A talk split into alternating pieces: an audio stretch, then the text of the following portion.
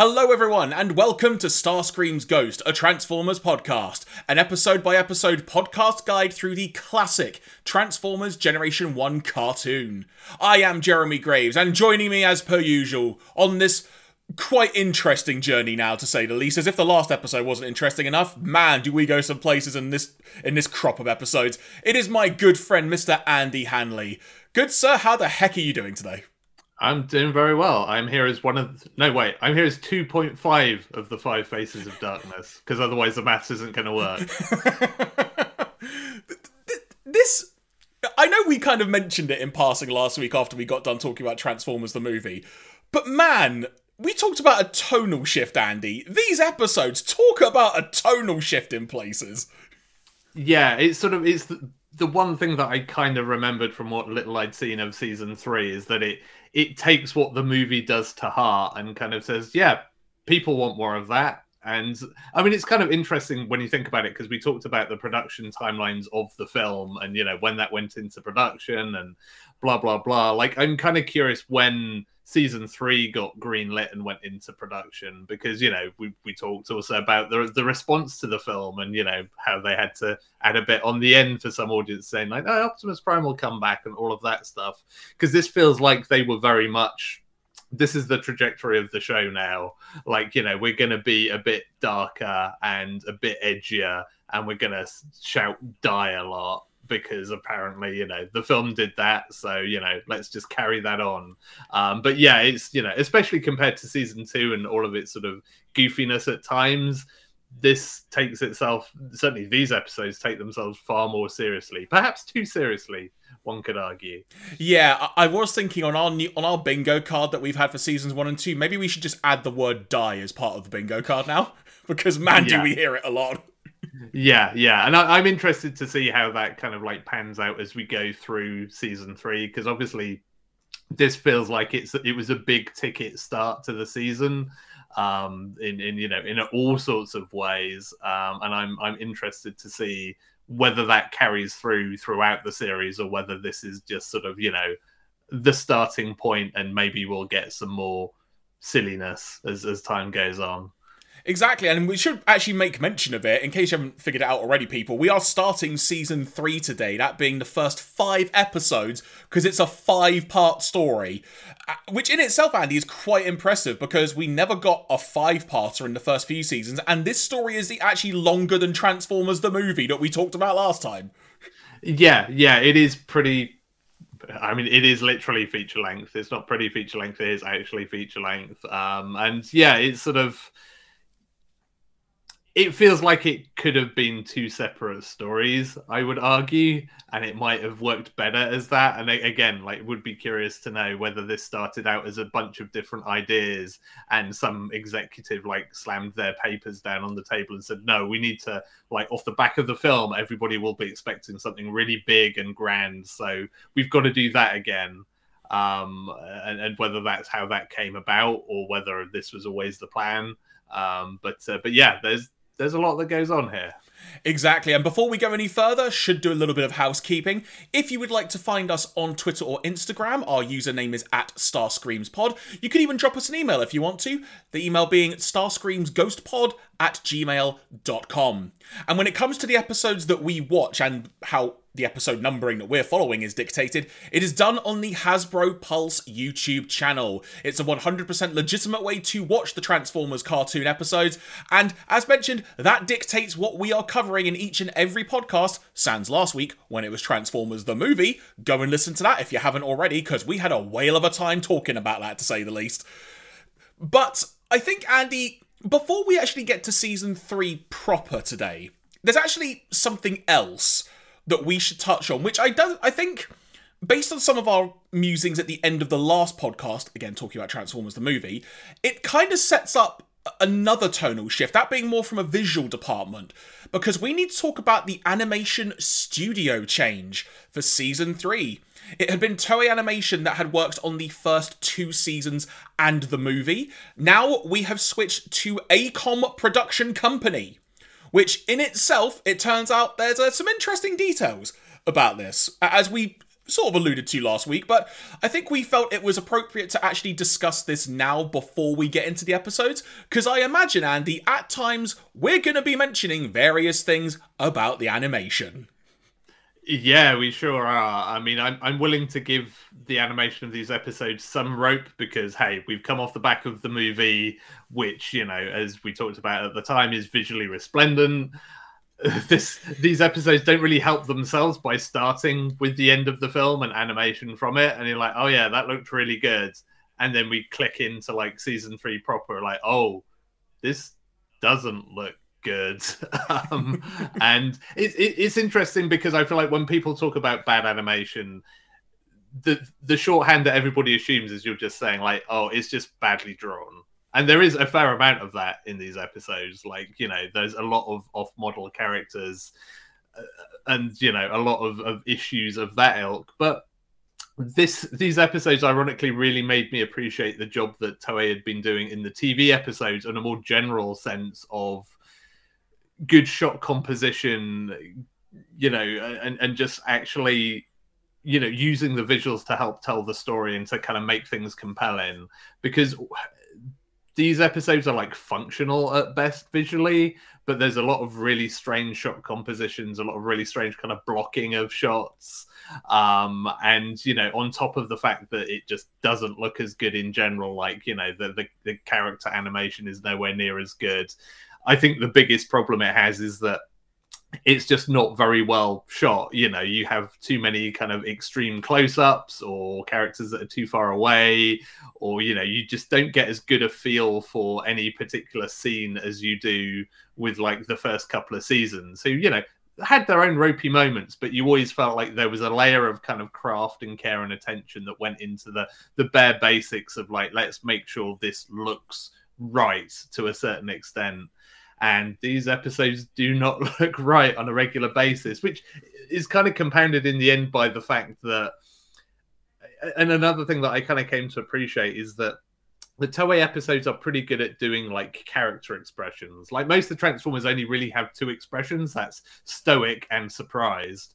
Um, but like by the time you get to season three, they just look surprised all the time. Like I, I, a few times I just cracked up because everyone's just like open mouth gulping at each other, like, "Oh my god, another robot!" And it's just like, it's just little things like that that, especially having watched it the way we have, of week on week, we've gotten so used to a certain level of animation. When you suddenly push off to this season and a new studio, it's really, really marked.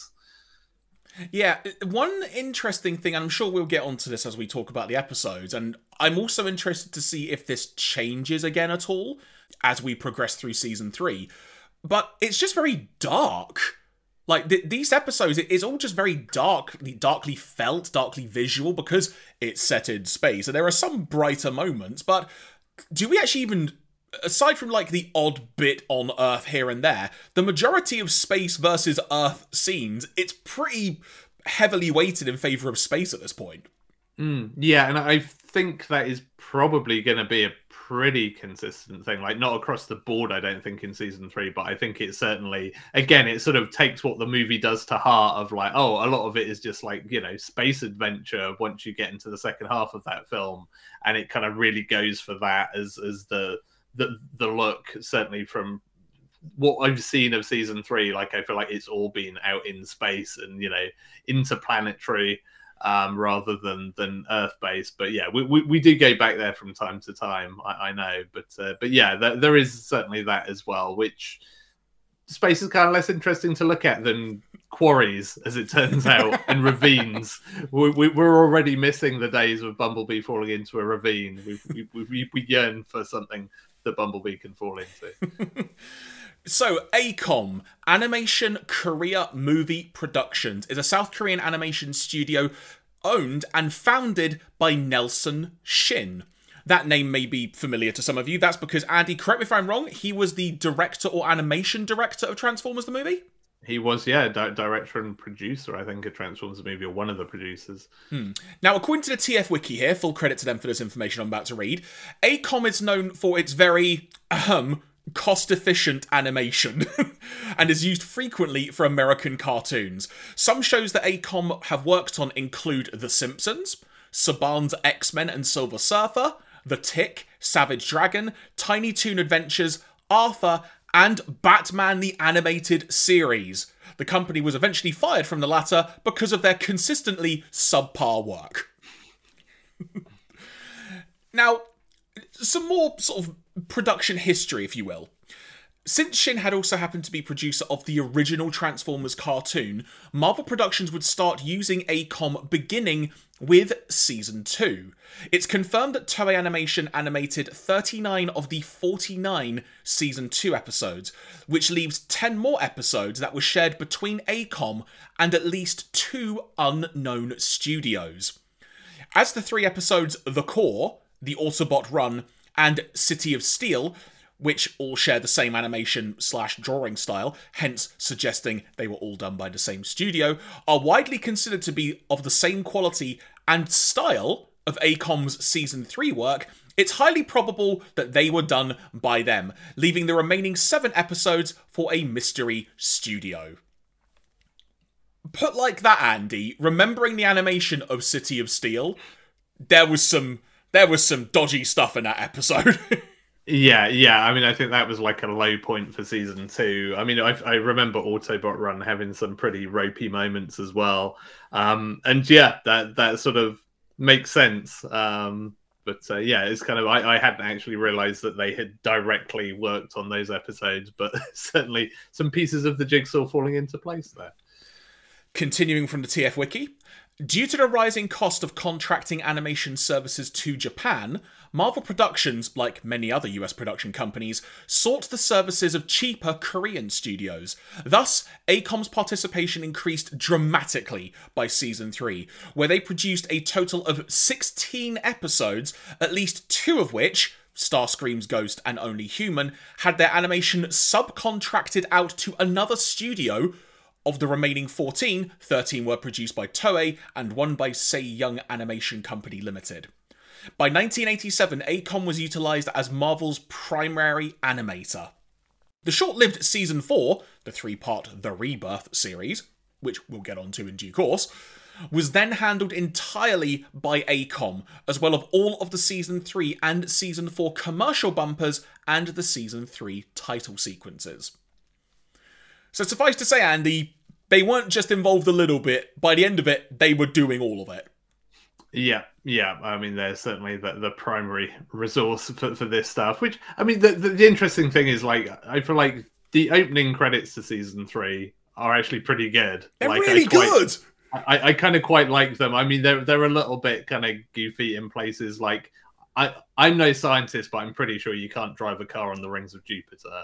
I'm just. I mean, I mean, I, I, realize maybe Transformers think differently, but you know, I, I question that. But yeah, like the season three titles are, are pretty, are pretty good. Like they're pretty, pretty eye catching. Um, and I'm guessing because I think I've meant, yeah, I've talked a lot about Call of the Primitives as a season three episode in the past. I think that was one of the the non ACOM episodes because that looks really, really good. Like it's one of the best animated episodes. Um, but yeah, it's uh, certainly I'm I, am now braced for more of this kind of animation style as we go through season three. So, a couple more notes before we get to season three proper, Andy. ACOM rather noticeably never got the right color guides for some reason. Many characters have small and large colouring oddities whenever they appear in an ACOM episode. Now, they've got like a big list here of various things, but just to read out a couple for context, Andy. So, in season 2, Devastator retained his colour scheme from Heavy Metal War, including a purple window on his upper chest, a purple top to his chest plate instead of a green top, and strangest of all, a green crotch with purple edges. So there's a few things like that. They also note Megatron's gun, gun barrel is a dark grey, Optimus Prime's backpack is white instead of red. Inconsistencies like that in season 2. When it comes to season 3, ACOM frequently used older, outdated designs for some characters. Grimlock shows up with his older, flattened head design, and the characters introduced in Transformers the movie would sometimes appear in their older, pre production designs, their designs switching in and out from shot to shot. Toei was guilty of this too, but to a far lesser extent, says the TF Wiki. Whether drawing the characters in their outdated or finalized designs, ACOM always used outdated colour models for several members of the cast, including the movie characters. Consequently, regardless of design, Rodimus always has red shoulder indentations. Galvatron always has. I can't believe I'm about to say this, Andy. Galvatron always has a lavender pelvis. Kup always has grey boots, Cyclonus always has thick purple eyebrows, and Arcee always has a grey collar, to name just a few pronounced details. Numerous characters have the inside of their mouths coloured in a shade that corresponds to their helmet. Ultra Magnus' mouth is blue, Arcee's is dark pink, Springer's is green, etc. Maybe ACOM thought their heads were hollow, says the TF Wiki. but they do note as a final thing here to ACOM's credit, the animation cell count for the shows was a few frames per second higher. Thus, the episodes they produced appear notably smoother than non ACOM produced episodes.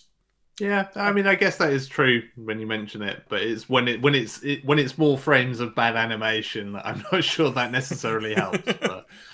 So that really paints a picture of just the visual tonal shift that we are getting, and like you said, Andy, the first episode, which we are about to go on to, it literally starts with some footage of the movie and even watching this first episode on hasbro pulse which is like the tv non-restored version of the movie clips man, is that footage still night and day in some places.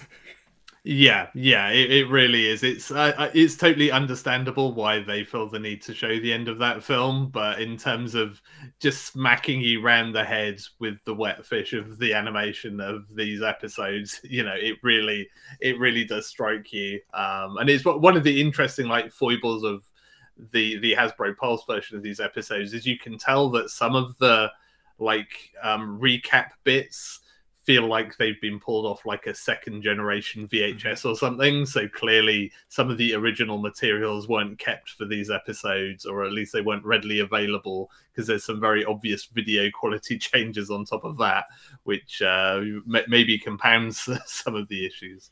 In itself, though, that I find is actually a nice little historical element to watching these episodes because you actually get to see how good of a job the remaster is in many ways of these episodes after that.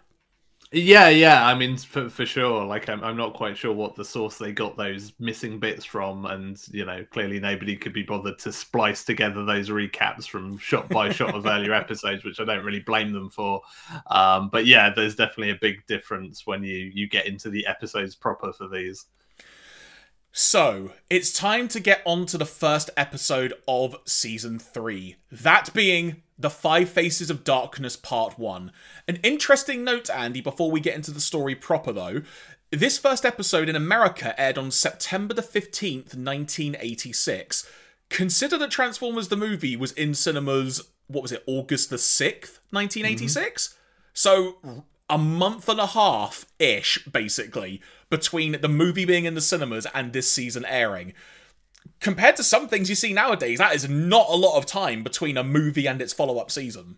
Yeah, although also in some other ways you could say that's actually quite a long time when you're trying to sell toys and stuff. Like again, it makes me in, intrigued by the production um, timeline, especially you know talking about how some of these episodes go shot to shot from like older designs of the movie characters versus new ones because that sort of suggests that this season was in production while the movie was still being produced but then you look at that year gap and you think well maybe it this didn't get greenlit until after the movie was done and dusted and in cinemas so uh, that's quite a kind of intriguing thing to to kind of try and fathom in my head on that note, actually, having just quickly glanced at the page on the TF Wiki, full credit once again, they note from the production info that the first draft script was submitted on the 4th of March 1986.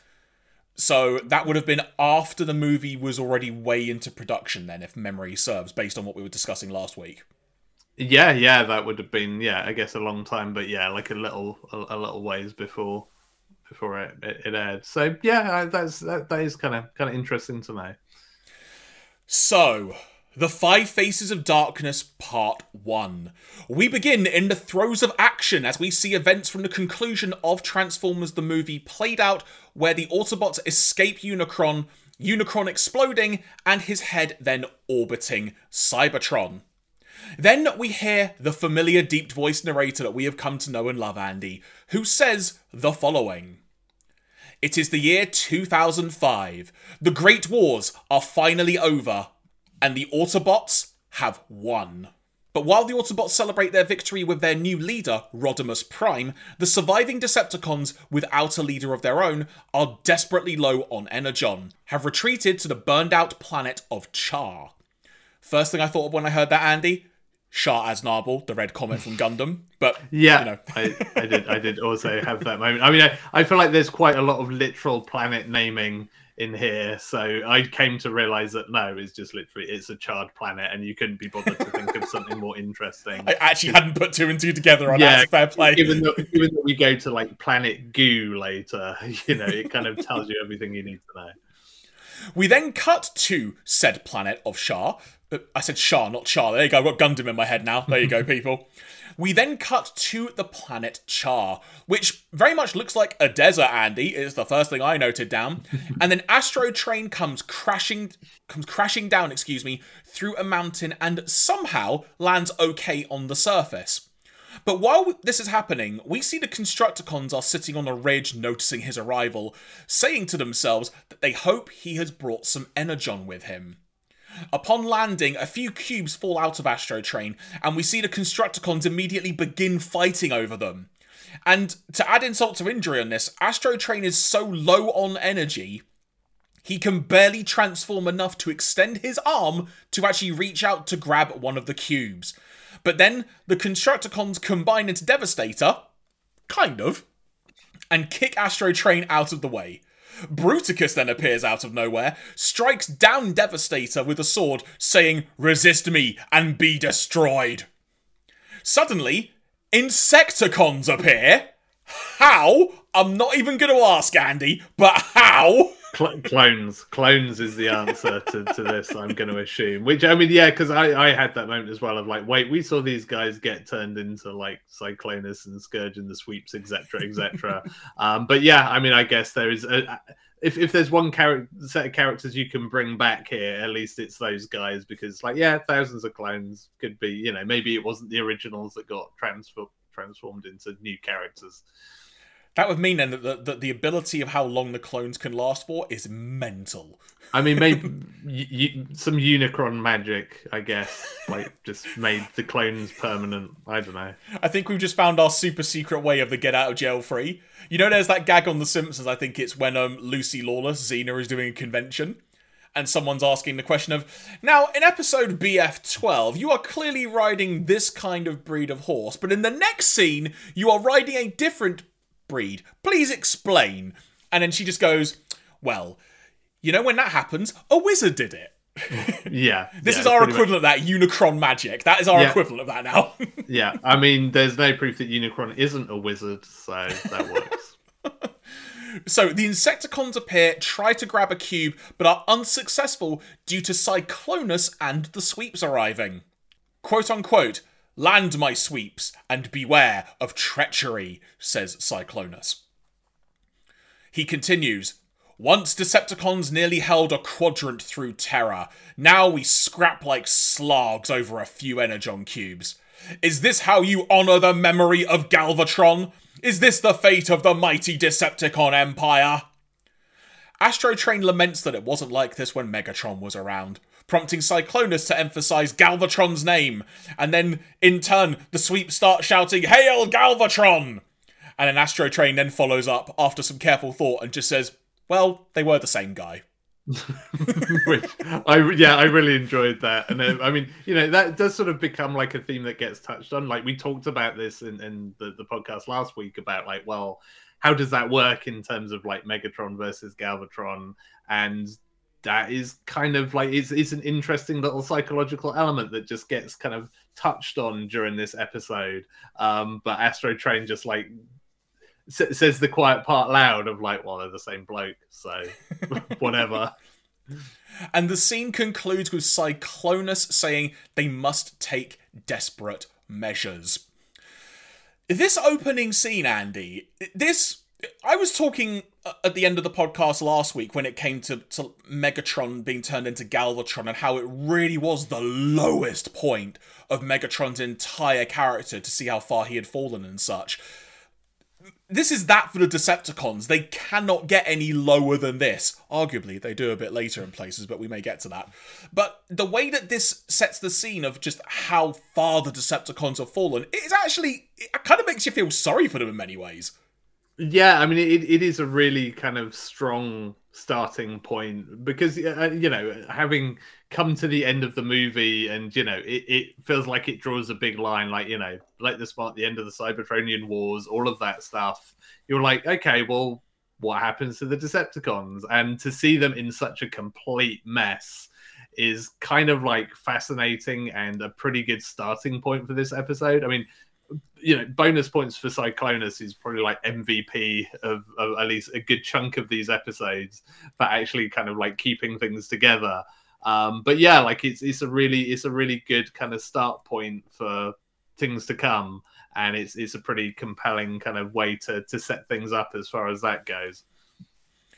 We then cut to a different planet, which I've written down in brackets, Andy, Earth, because it's never expressly said at this point, where there is a parade for an Olympic style sporting event featuring species from various planets it being involved. Pardon my language there.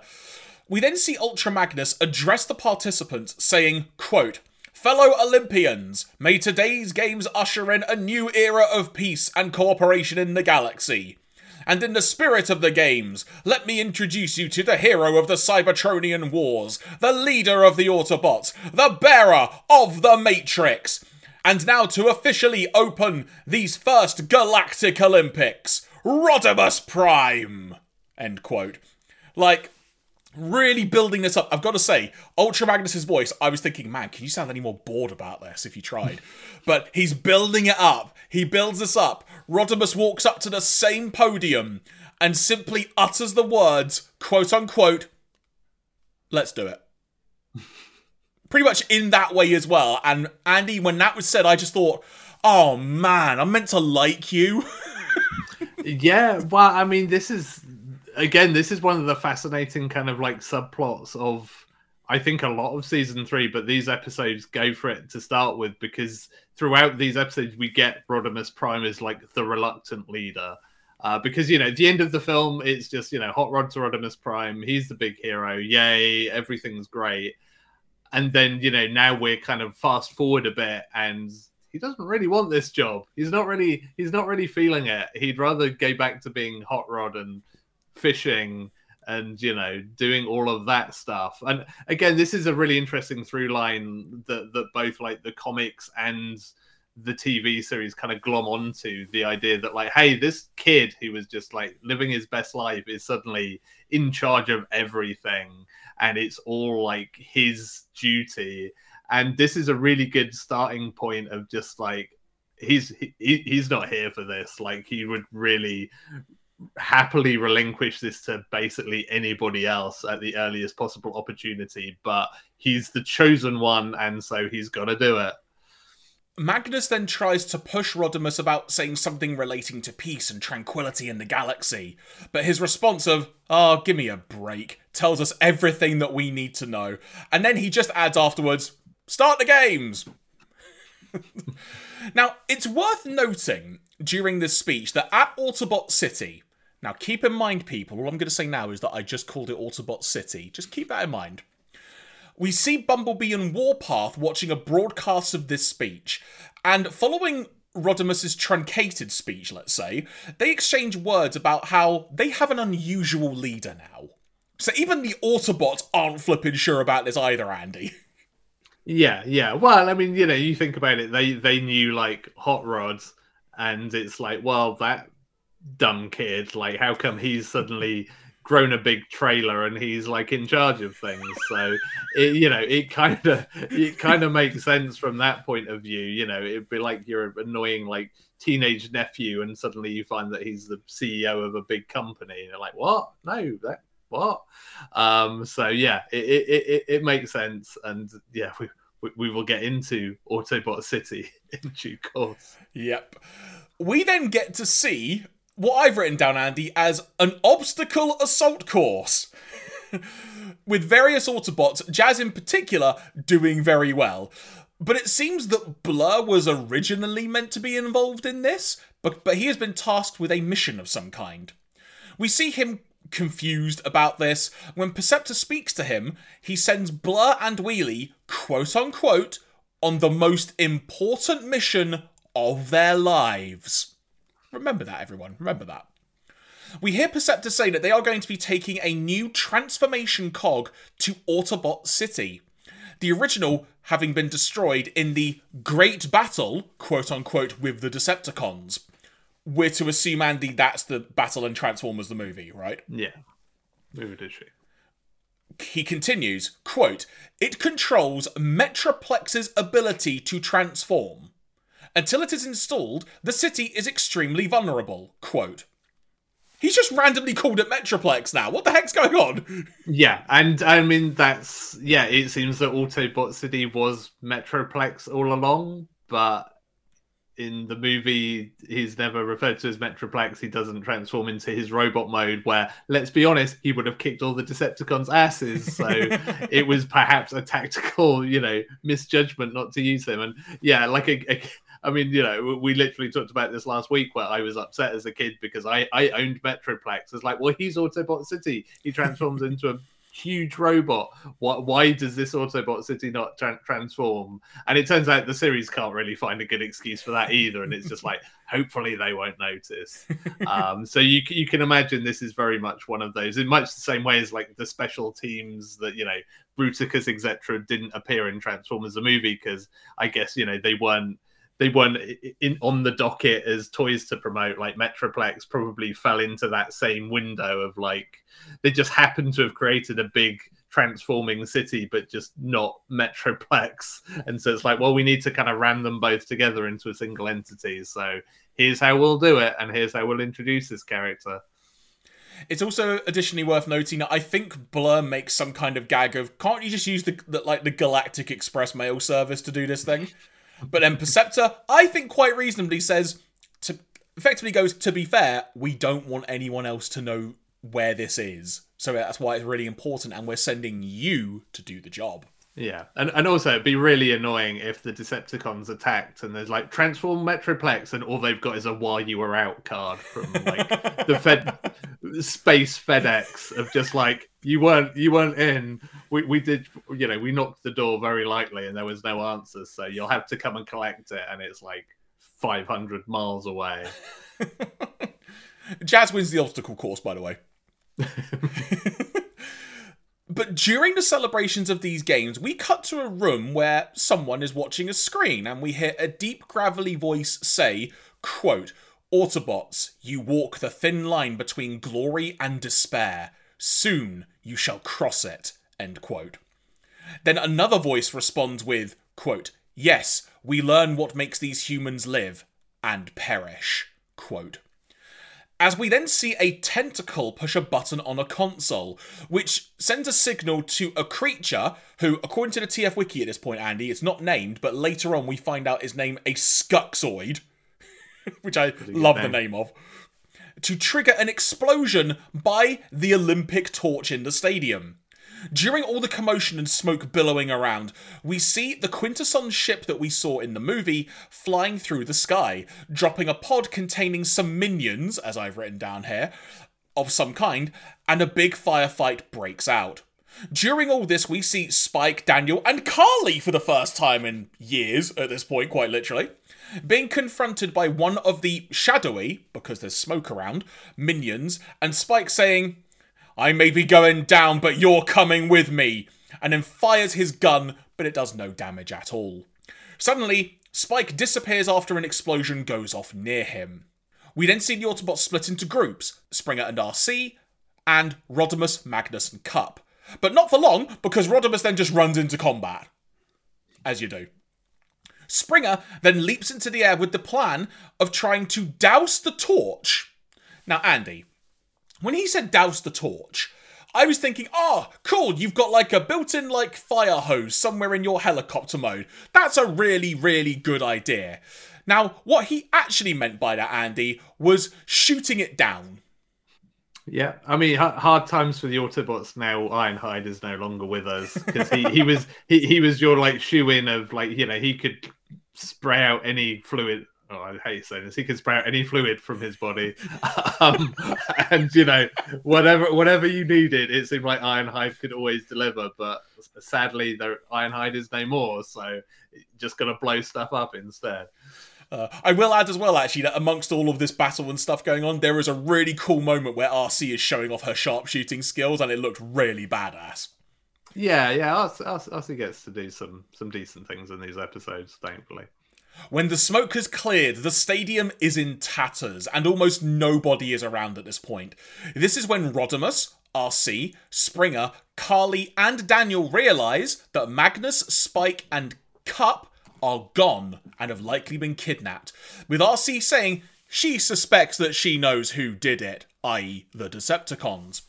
Rodimus then issues the planet to be quarantined and adds they'll trash every Decepticon in the galaxy if they don't find their comrades. Alright, Rodimus, calm down, you know. but suddenly, a spaceship appears from under the remnants of the stadium and flies away.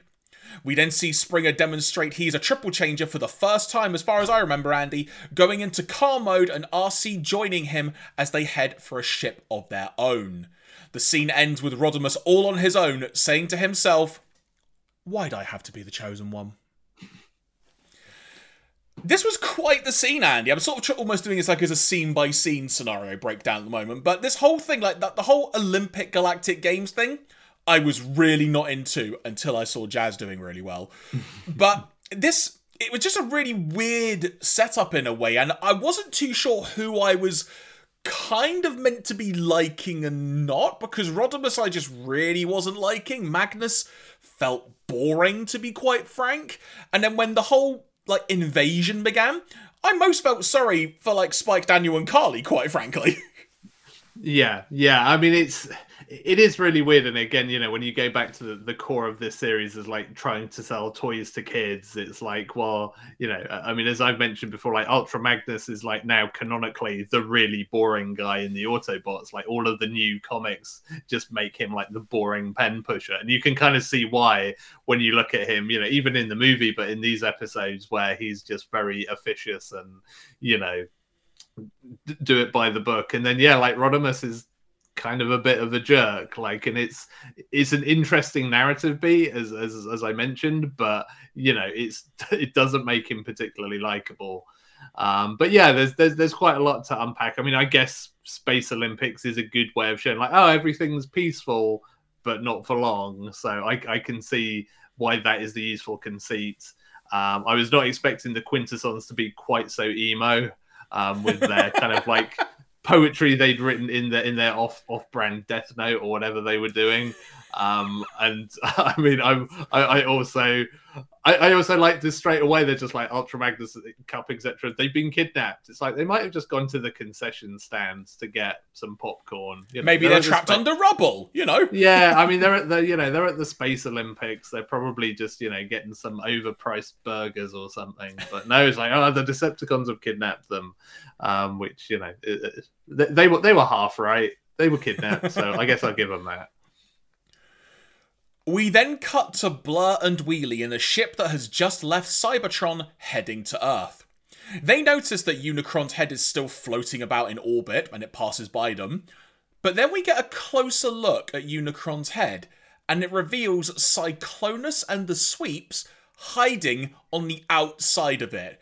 It was such a cool visual and a really nice surprise when that happened. Once they see that the ship has gone, they go inside Unicron's head through one of its broken eyes. Inside, Cyclonus says, There's nothing to fear. Unicron is dead, as he says that to his sweeps. Suddenly, they hear a sound. Cyclonus then says, maybe it's the wind. And Scourge responds with, There's no wind in space. yeah, I really enjoyed because I also basically said that to Cyclonus and like, and, and I, I, I, thought they, I thought they were just to leave that. So like, fair play to Scourge of just like, no, let me tell you, there was actually no wind in space. we then come to discover that they're doing something very smart. They want to access Unicron's memory bank, which is effectively a computer like Teletran, apparently and in theory, it is still active. They want to use it to see the last visual appearance of Galvatron. We see clipped moments from the Rodimus v Galvatron fight in the movie, where Rodimus threw out Galvatron through the side of Unicron. Cyclonus determined, based on the trajectory of the throw, fair play, that Galvatron's remains must be on the planet Thrull. Scourge then manages to look at this planet Andy from a ridiculous distance away. Like millions of light years through space, quite possibly. It's a planet that's desolate, just full of a bunch of lava pits and some, of some kind. And in one of these little pits, we can just see an arm sticking out from it. Just the one, nothing else. And then Scourge just says, Galvatron lives! Yeah, and, and he's doing a Terminator impression. I really liked this scene because, for what I've just been saying earlier uh, about how bad the Decepticons look, this actually made them look incredibly smart. And the idea they've just snuck back into Unicron's head was just such a fun concept. Yeah, I mean, again, it's like Cyclonus MVP just actually like having a good idea and executing on it and doing it successfully. It's like maybe maybe he should be in charge of the Decepticons, like especially given what we see in the episodes to come. Um, but I get ahead of myself. Um, but yeah, like it's again, I'm really fascinated whether this was always left um like in the movie, whether the movie finished the way it did deliberately, so that you could have that like well. Galvatron's just launched into space somewhere he could be anywhere. He could come back. Like I assume that was a deliberate part of the plan to to you know give them this exact opportunity to be like, aha, Galvatron lives. Um, and yeah, th- this is this is another really smart little bit of setup here. Back on Earth, we see Blaster and the debuting, worth noting, Andy, Outback, heading to the quote unquote Socialist Democratic Federated Republic of Carbombia. Yeah, this is this is not this is not going to be the last time we see Carbombia either. Um, and this is the nation that led to Cliffjumper's voice actor walking out of the show a few episodes from now. Um, and you can kind of see why. Um, it's amazing that he lasted beyond this episode where we get our first glimpse of it. Also, while we're talking about stereotypes. Of course, Outback has a really broad, bad Aussie accent. of course, he does. Like, I, I don't think, because I don't think I've seen these episodes. I never.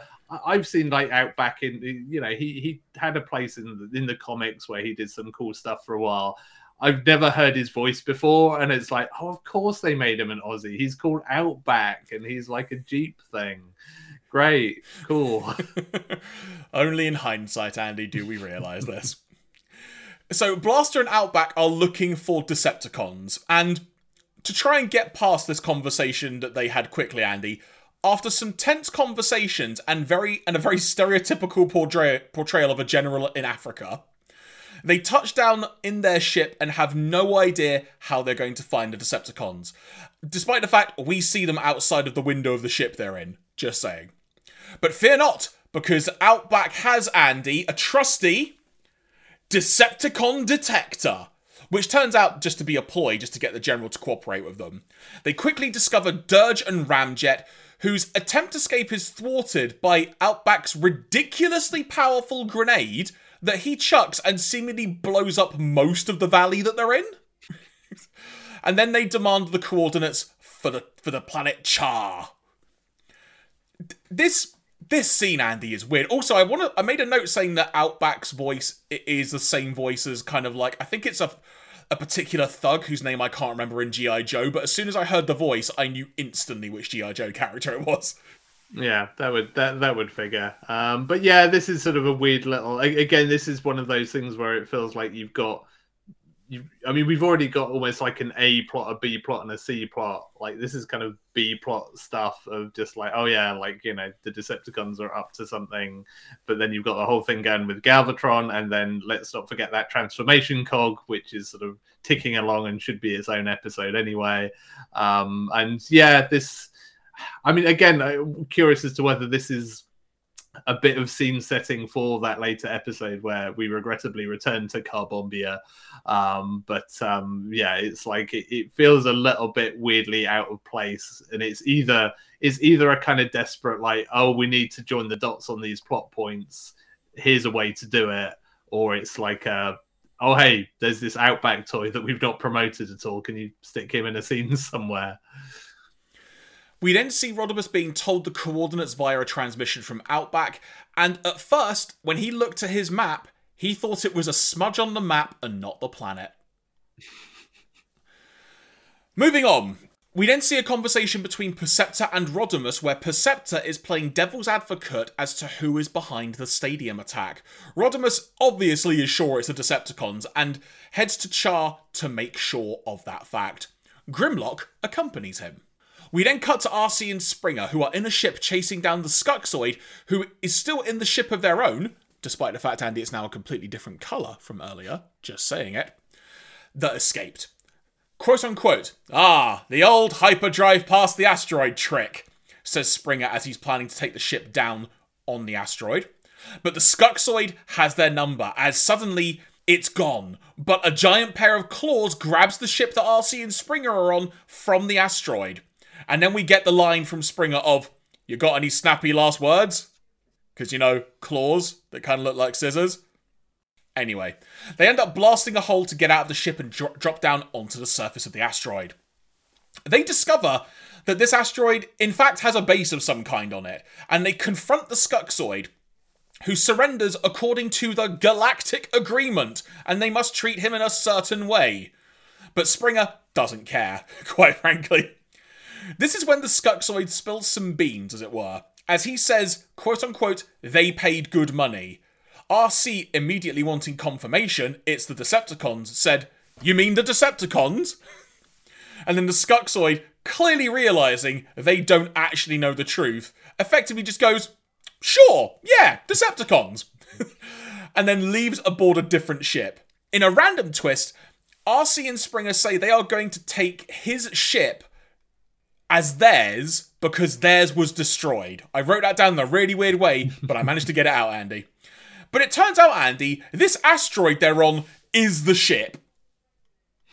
Yeah, I mean, why why why not? And and it's it's more, more difficult to, to fly than you might think, apparently. Also, I kind of enjoyed this scene. If there's one thing that I'm liking about this episode so far, it's how it keeps adding on more of that mystery and intrigue element. And I like the way that keeps just adding more pieces to the puzzle. Obviously, sometimes I'd like it to be executed better, but in terms of a global story sense, I am liking how this is progressing. Yeah, I gotta admit, I did. I did assume this was to be the point where it would just like reveal all as as to like who the the masterminds of the whole Space Olympic imbroglio was. But like, yeah, it, I mean, if you've seen the film, it doesn't. You know, it, it's the the powder it's keeping is not that dry.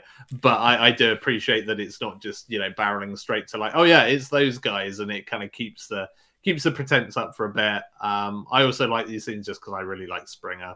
He's just like, especially again, you compare to like you know Ultra Magnus, etc., who are kind of boring. Like Springer's got a good a, a good mouth on him. He's he's good at, at the one liners.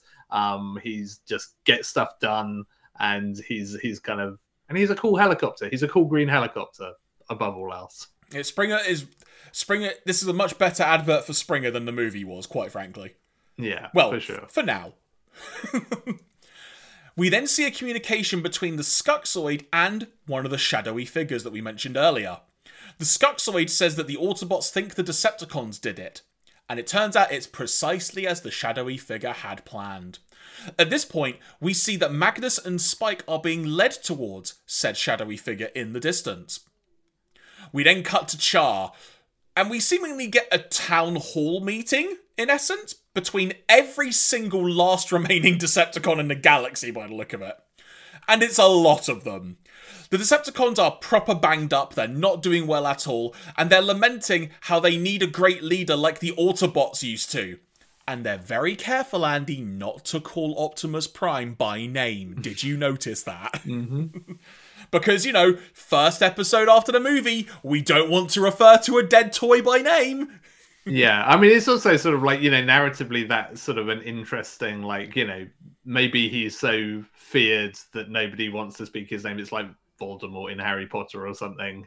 Um, so like I, I, I kind of took it from the more like narrative perspective of like, oh no, they probably hate him so much they don't even want to to utter his name. But also probably yeah, they don't want to mention, hey, remember your favorite toy that we killed like a few months ago. Cyclonus and the Sweeps arrive, sharing the news that Galvatron has survived. We then get a very odd moment, in my opinion, Andy. Cyclonus effectively becomes something akin to a really over the top evangelical preacher. And he's encouraging the Decepticons to give energy to allow them to rescue Galvatron. Astro Train gives some, and we even see Motormaster giving up some, then immediately just collapsing because he's got no more energy. It's like, what the heck is going on? While this is all unfolding, Rodimus and Grimlock are watching on from a high vantage point, and they see how weak and hurting the, Decepticons are. Rodimus outright saying he feels sorry for the Decepticons. Not Grimlock though. He doesn't. He doesn't feel sorry at all and just laughs. It's, it's such a weird laugh as well. Like I realize we've not really heard Grimlock laugh, but I, I, I feel like I, I suspect it's more like the character writing than the acting, but like Grimlock is weird in these episodes. Like he doesn't feel like there are points that are just classic Grimlock, but there are also a bunch of points where it's like, no, that's not really. This doesn't feel right for this character. Um, and that, just him laughing was just one of them. That doesn't seem like a very Grimlock thing to do. Rodimus then comes to the conclusion it couldn't have been the Decepticons that kidnapped their friends. But then Grimlock, in a fit of confusion, starts shouting, it wasn't them. Who could it have been then? Who? And lines like that, which allows Cyclonus to realize that they are being watched, and a firefight breaks out between the two Autobots as they are, well, sorry, between the Autobots and the hordes of Decepticons as the episode draws to a close.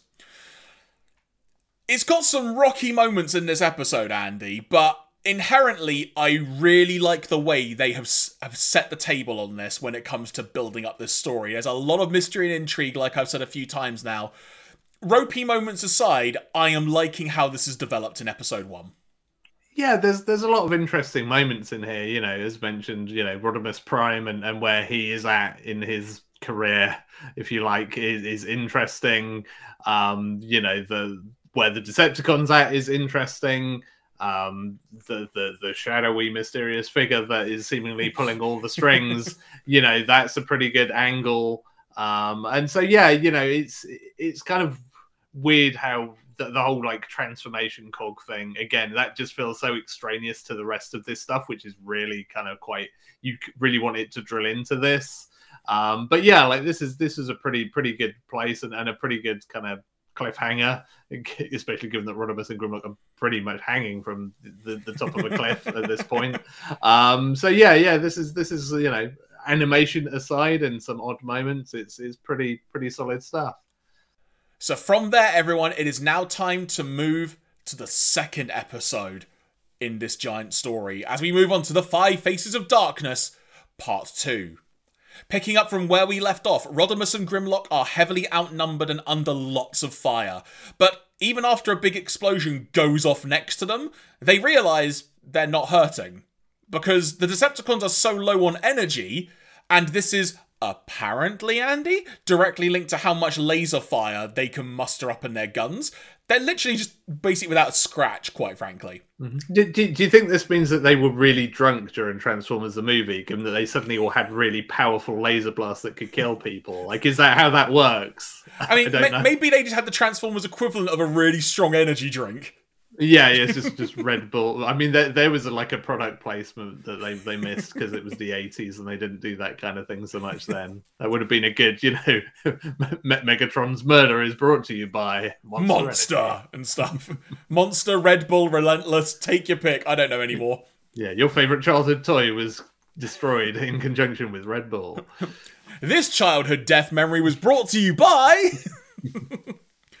we then get Grimlock saying, Me, Grimlock, like shooting when can't miss. And then he just says that, literally shooting some Decepticons point blank in the face. it's, a great moment from Grimlock. A good redemption after that previous laugh, Andy. Yeah, yeah, that's that's some good Grimlock for sure. But the, the, Decepticons turn their attention to some CQC, like close quarters combat like action. And this begins a cool moment of Grimlock transforming into his dino mode and catching a blaster that was thrown at him in his mouth and then crushing it while saying, mmm, crunchy.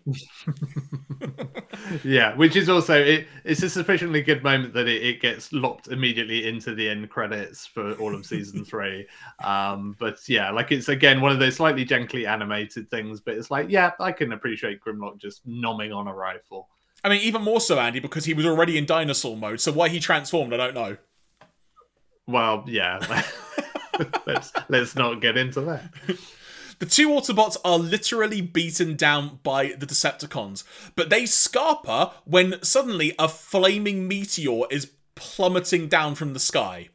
It turns out to be the ship that Springer and Arcee are in, the asteroid like one. Springer saying, I told you it'd stop in a proton, and Arcee saying, Yeah, and that's the first thing you've told me that's right. There's some great dialogue between Springer and Arcee in these episodes. Then one of the Combaticons, I think, Andy, at this point, I'd lost track of how many Decepticons there were on the screen, but just goes, most unusual behavior for a meteor. when it sees it well, just flying in the sky. Well, well spotted. Also, as, as, a quick side note here, we do need to talk with all these Decepticons around. Uh, our boy Rumble got real big since the movie. Did you notice that he was he's as big as Soundwave? I didn't notice like, that. Yeah, yeah. Like there's a whole few shots where he's just like stood, just like head to head with Soundwave. It's like, oh my, my, my boy is all grown up. He's all grown up. You were so proud. yeah, definitely, definitely not a massive animation error. He's just he's just got bigger. Or just a very odd perspective shot. yeah, I mean, maybe that's where that's maybe that's where all the energon went. It's just like Rumble's just like I'm fed up of just being small and wimpy like this. I'm just gonna eat all the energon and get big. Rodimus and Grimlock are then retrieved via the extending claws that we talked about in the last episode, and they're being held onto as the ship departs. Worth noting at this point that Rodimus is completely knocked out, Grimlock isn't. But a new plot twist occurs as Cyclonus and Scourge see this and immediately realize this is the work of the Skuxoids and that they're potentially working with the Autobots. Swindle then saying they'd sell anyone out for the right price, and Cyclonus saying, You would know, Swindle. There's some great dialogue in this, Andy. It's so yeah. good. Cyclonus vows to his comrades that their contributions of Energon shall not be in vain, and when they return, Galvatron will be with them, as him, Scourge, and the Sweeps leave. Again, Andy, I know it picked up directly from where the last episode left off, but this was just a, a cool scene. And it was that chance of the Decepticons trying to do something, and it just further emphasized how far they've fallen, that they just can't even dent them with a gun now. It's yeah. just a really interesting and fun scene. Yeah, it, it's it's a really good moment where it kind of yeah it cuts from like Rodimus and Grimlock across to the Decepticons who are just like massed there and they're just you know basically firing the equivalent of water pistols at them to be like ah got yeah um, and then yeah they just have to kind of just just go for for melee instead um, which again not not a great selling point for like Rodimus as new leader who's just like oh, I'm down. Yeah literally, just, literally what I was thinking. Just just really makes zero effort in this battle. It's just like no, I'm done. I'm unconscious. Leave me alone. Just oh yeah, pretty much. It's just like, oh, okay, fine, we're we're done here. But also, also some weird like Grimlock behavior there because he gets really like upset about the whole thing. Whereas like season one, two era Grimlock would have been like, ah, I'm the leader now. But no, apparently none of that. Yeah, I can't remember the exact line, but it was something like, "Me Grimlock say Rodimus wake up." Yeah, and it's just like, like that. that's that's so kind of out of character for him, who'd normally be like, "Well, this just proves I'm the strongest and I should be the leader." Um, so yeah, that that I found a bit weird, but anyway. I've just got this vision that, like, in 19 years, Grimlock just kind of chilled out a bit. yeah, yeah. I mean, maybe just like the post-traumatic stress of everything that happens in the film has just kind of like you know given him a, a different viewpoint on the world he's just hmm. like maybe maybe he went and spent some time in like omega supreme's forest of solitude or whatever and just found himself and he's like no now now i can be a more mature dinosaur man Speaking of which, we ain't heard anything about Omega Supreme yet, have we? At all? No, nah, nah, I mean he's he's done. Like he's he's oh really somewhere. Well, I I don't know. I, I don't because I I think basically he gets usurped by Skylynx, who we will we will discuss in due course because he becomes the spacefaring MVP of the Autobot. So like Omega Supreme, I guess it's just like nah, discontinued the toy. Does doesn't even get a death scene. He's just he's just done. He's just retired to the Forest of Solitude forever. Elsewhere in space, on an asteroid like planet, we're introduced to a familiar sight a courtroom. Except this time, we see three of the multi faced figures holding court with Kup. Quote unquote, from the. It's a quintesson. They don't call them that yet. I'm just saying it because it's far easier. You are the Autobot called Kup, Cybertron's chief of security. Kup responds with, Nah, my name's Teaspoon, and I'm Cybertron's chief dishwasher. and then, then the quintesson follows up with zero percent possibility of truth. I, yeah, I, I don't know why this made me laugh quite as hard as it did. I think the delivery helps. It's like, no, my name's Teaspoon, and it's like, cool. And I like, I like Kup. Kup can stay. From further dialogue, we come to find out that the Quintessons, again, not name checked at this point, are wanting to know the status of Cybertron's defences. Kup says it's in a total shambles after the last war. Three kids and a dog could take it, he says. The Quintessons don't believe him and pressure him for more info on weaknesses, but Kup ain't letting any info go. Not that they need him to answer, because they can seemingly read his mind and say that Kup seems quite concerned about Earth's defences compared to Cybertron's. A short way away, in their cell, Spike and Magnus pick up on the fact that, again, still not name checked at this time, the Quintessons know a heck of a lot of info about the Transformers, and seemingly they can read their minds. Spike noting, though, seemingly not his. The scene then ends with the Quintessons acknowledging to themselves that they don't have much info on the humans, and decide they must see how Spike handles interrogation and death.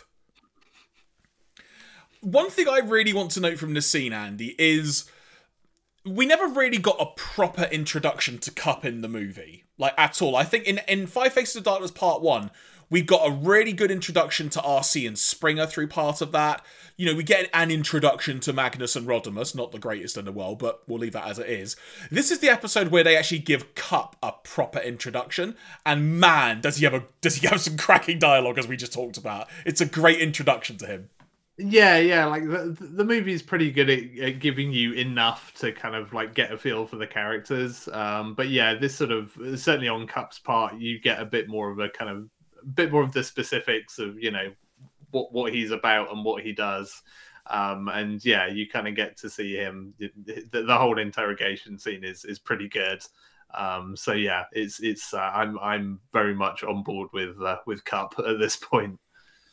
And also, just in terms of like setting the scene for this judgment trial scenario, it reinforces it pretty well com- when you compare it to the movie. It still retains that sense of what the heck is going on here. Yeah, well, even more so here because there's clearly a whole layer of like foreshadowing about like why do the Quintessons know so much about the Transformers and why do they know so little about how stupid Spike is, um, and you know, so there's you know there's some there's some good foreshadowing here of, of you know again I'm not sure. Like, I it's, it's one that's like I wish I'd seen these episodes as a kid to have like a, a reference point for how quickly I picked up on this stuff because it's like, well, I know that in this kind of you know this particular narrative, the Quintessons, you know, I know I know what their origin point is and where all this is going. Um, but you know, again, it, it keeps enough to itself that it doesn't give too much away, and it just helps build up that mystery of like, well, what's going on? Why are they so interested in all of this stuff? um, etc., etc. We rejoin Springer, Arcee, and Grimlock with the still knocked out Rodimus Prime. But now, having set down on an asteroid, Rodimus's state doesn't look good. And based on their discussions, it's really not looking good. We then hear Rodimus say, My time in the light is short. Arcee then says, That's what Optimus said as he was dying. My first reaction, No, it wasn't! yeah, yeah, uh, yeah. I was like, I mean, they could have they, they could have gone flashback and, and played that back, but yeah, that was I I had that exact same thing of like, oh, they clearly weren't paying attention. Also, first actual name check of Optimus Prime in this season, just for note. Yeah, yeah, which does suggest that maybe the Decepticons not mentioning his name was more of a, a Voldemort thing. So mm. I'll, I'll give them that. Rodimus then adds Springer, my friend. And then Arcee then says, He's preparing to pass the matrix of leadership to you. Springer responds with, His judgment is obviously impaired. Forget it, Rodimus. You're just going to have to stay alive. yeah, also, also, also, I'm a triple changer. I don't have like a big chest cavity to keep the matrix in, so tough luck. And then Rodimus says, You must. And then his eyes start blinking and he slips away. And Arcee then scans him and we hear her say that his life force has slipped away. Commercial break. yeah, the, the, the, well, I was going to say the shortest like Autobot leadership reign, but actually Ultra Magnus didn't last very long in the movie, right? so I guess he's probably already got that beat. Despite the grim situation, Grimlock makes the astute point that he must be alive because the Matrix hasn't been handed over. so basic, but it works so well. Springer and Arcee agree, but the fact his life force has disappeared is puzzling. Things at this point, Andy, get a bit trippy, let's say, as we see Rodimus's life force, question mark, having a vision or a trip of some kind through the Matrix that involves Optimus Prime's face morphing into Rodimus, then into a skull thing, I don't know what it was. Then we see a planet exploding, robots exploding, and then seemingly reforming and or evolving into a Quintesson's face. Again, still not name checked at this point. Rodimus then awakens and tells the others that he was inside the Matrix and he's learned it was the Quintessons, actually name checked, who kidnapped their friends. At this point, it's worth noting that they acknowledge the whole courtroom scene from the movie, including the fact they didn't know what they were being tried for. But interestingly, they name check the fact, Andy, they were on Quintessa when that happened. And I'm pretty sure they didn't know that, but I'll let that slide, as it were. The scene then ends with Rodimus and Co. heading out to Quintessa despite Springer's plea of trying to take him back to Cybertron. Rodimus just basically goes, No, I'm ordering you, we're going to Quintessa this is quite a, a, a, an interesting scene, Andy. I guess is one way to put it. Overall, the fact Rodimus nearly died like second episode, and it's like, boy, mate, like you've got a rough season ahead. That's what I was thinking. But uh, again, they keep building this mystery and intrigue, and the whole idea you can have like a vision or a voyage through the Matrix itself. Another interesting concept, and one you could easily at this point seeing come into play again at some point in the season, just maybe not expecting it to be so soon. Yeah, yeah, I, I, I mean, I'm always a sucker for this stuff. I really enjoyed 2001: A Rodimus Odyssey, um, as we as we kind of went through that that bit. Like, I, I, I love those kind of like trippy, like how how do we join together these disjointed bits of narrative and like, oh, we'll have this kind of like vision quest. Um, and again, it's the thing that I love about these this set of episodes is how hard they lean into all the new stuff that the movie has put out there. And it's like the matrix as this you know which not mentioned at all really before like the film comes about in any direct way. Uh, but they've like lent into like okay well is this you know it has this like mysterious power that you know it destroyed unicron. It has there's some weird wizard stuff going on. Um, so you know we can we can use that to our advantage here, and you, we can use it to join the dots and to have some like you know ephemeral ideas of like ah there's connections somewhere. What does this all mean? And it, it works pretty well. Like as as as lame as Rodimus's reason for being half dead is, like actually that's that's a pretty compelling i this was definitely a moment in these episodes where i really sat up and like even animation wise it's like you've you've got some good ideas here and you've actually executed on them. And this is kind of like a really visually compelling way of joining this stuff together. Um so yeah yeah this this, this was good. I, I really like this. I think there was some more weird grimlock stuff went on around this but otherwise yeah this this was this was good yeah, and I mean, we've been talking about the visuals quite a bit, and you know how some of it is ultra ropey in places. This was really, really good. Like, like you said, something very unique, and also Andy, it's just something completely different, which was nice to see as well. Actually, AKOM being able to just do something entirely on their own like that, just and just bring it to life like that. Yeah, yeah, good, good little bit of kind of surreal trippiness, as you say. Meanwhile, on Quintessa, we see Magnus, Spike, and Kup being led to their judgment, quote unquote. This is when Spike shows he is really grown up, Andy. This is when he shows he's developed a proper good brain. Because he starts reminiscing about the good old days and then mentions specifically a moment of a game of American football. Which, when Spike asks Magnus if he remembers, he says, no. and then Kup takes the hint and starts rushing towards their enemies, allowing them to take a Quintesson hostage who, to name check now, Andy, we quickly learn is named Judge Deliberata, which is a fantastic name. yeah, I'm pretty. I'm pretty sure I've watched that ITV courtroom drama series uh, that, that he he goes on to star in. Judge Judge Deliberata, very very good. Then Spike grabs some tentacles of of Deliberata and takes a gun from a guard, and then they head to the courtroom. Spike demands that they be freed or they will kill the judge, because at this point they're standing before the other three Quintessons. Said other three Quintessons basically just do the equivalent of, oh well, no loss, and sentence them all to death. Which even the Autobots are like, wait, what? yeah, I mean, don't, don't break the habit of a lifetime, I guess. Then they fall down into the pit of Sharkticons, and Kup at this point is clearly having a severe case of deja vu. that scene, Andy, again, really, really nice. It's shown some human development of Spike, and it's just a fun scene. I really liked it.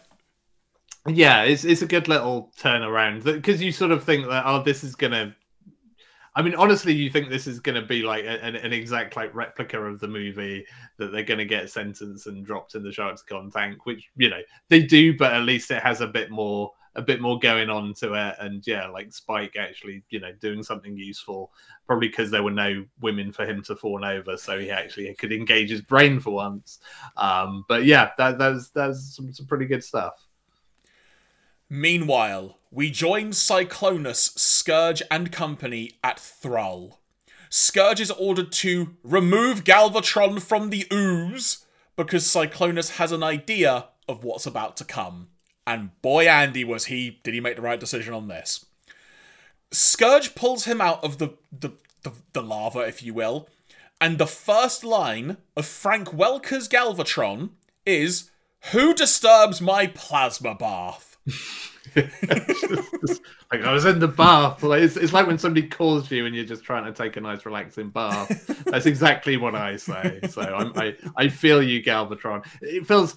This is one of the weird things of going straight from the movie to this. Is just like going from Leonard Nimoy to Frank Welker. Mm-hmm. The voices and, and credit to Frank Welker. He hasn't just been like, oh, I'll just try and do Leonard Nimoy's voice. He's actually, you know, like, no, nah, I'm going to do something. I'm going to do my own thing. Goes the um, opposite um, but, end of the spectrum, really. Yeah, and it, but it's just yeah, it's so completely different. Like most of the other characters, they, they pretty much you know they sound the same, give or take. Um, and you know, especially like you know later on we get to other characters like, oh, actually they've really kind of nailed it. Um, but yeah, like Galvatron, it's like, oh, you've I, maybe that's what a plasma bath does to you. I can't. I can't say. Like maybe, maybe that does something to the vocal cords if you're a robot. So Galvatron is now out of the bath, if you will, and then psych. if, if we if we had like episode names for podcasts, like Galvatron is out of the bath would be the title of this one.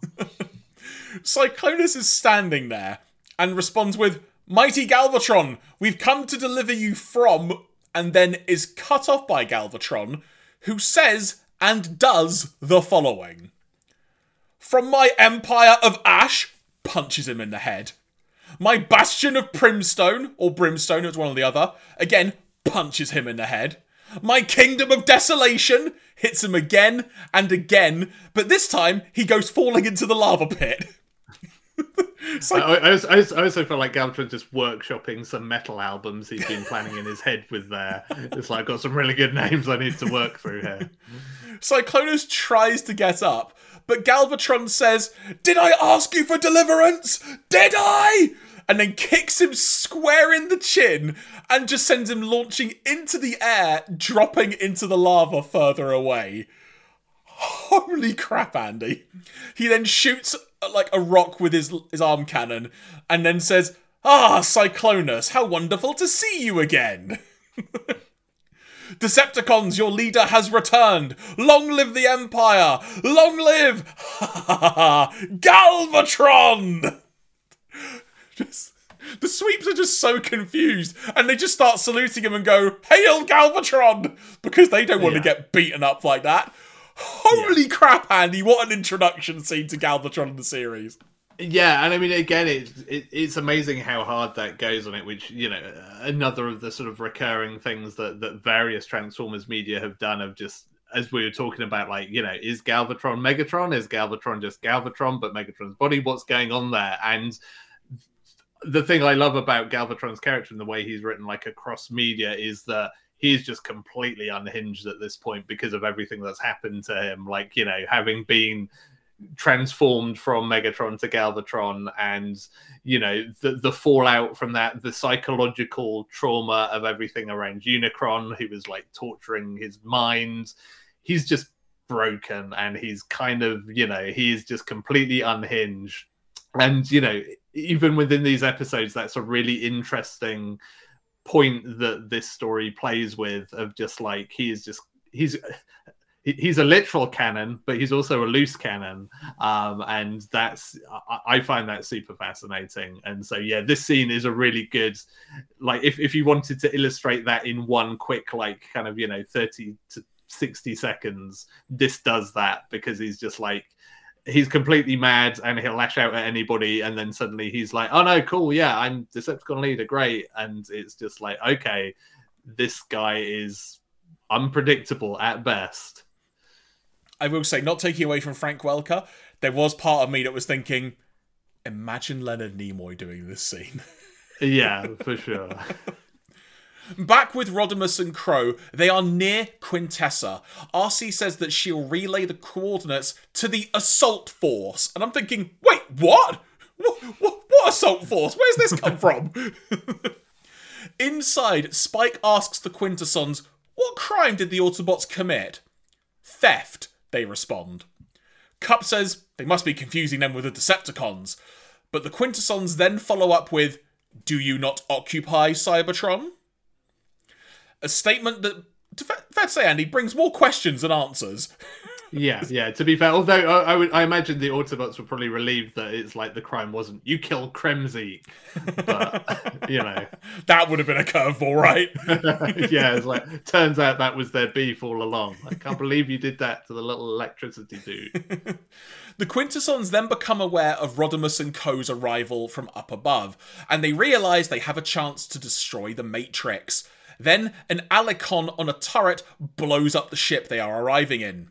Back on Thrull, Galvatron says that these baths have made him more powerful than ever, but wants to know where his army is.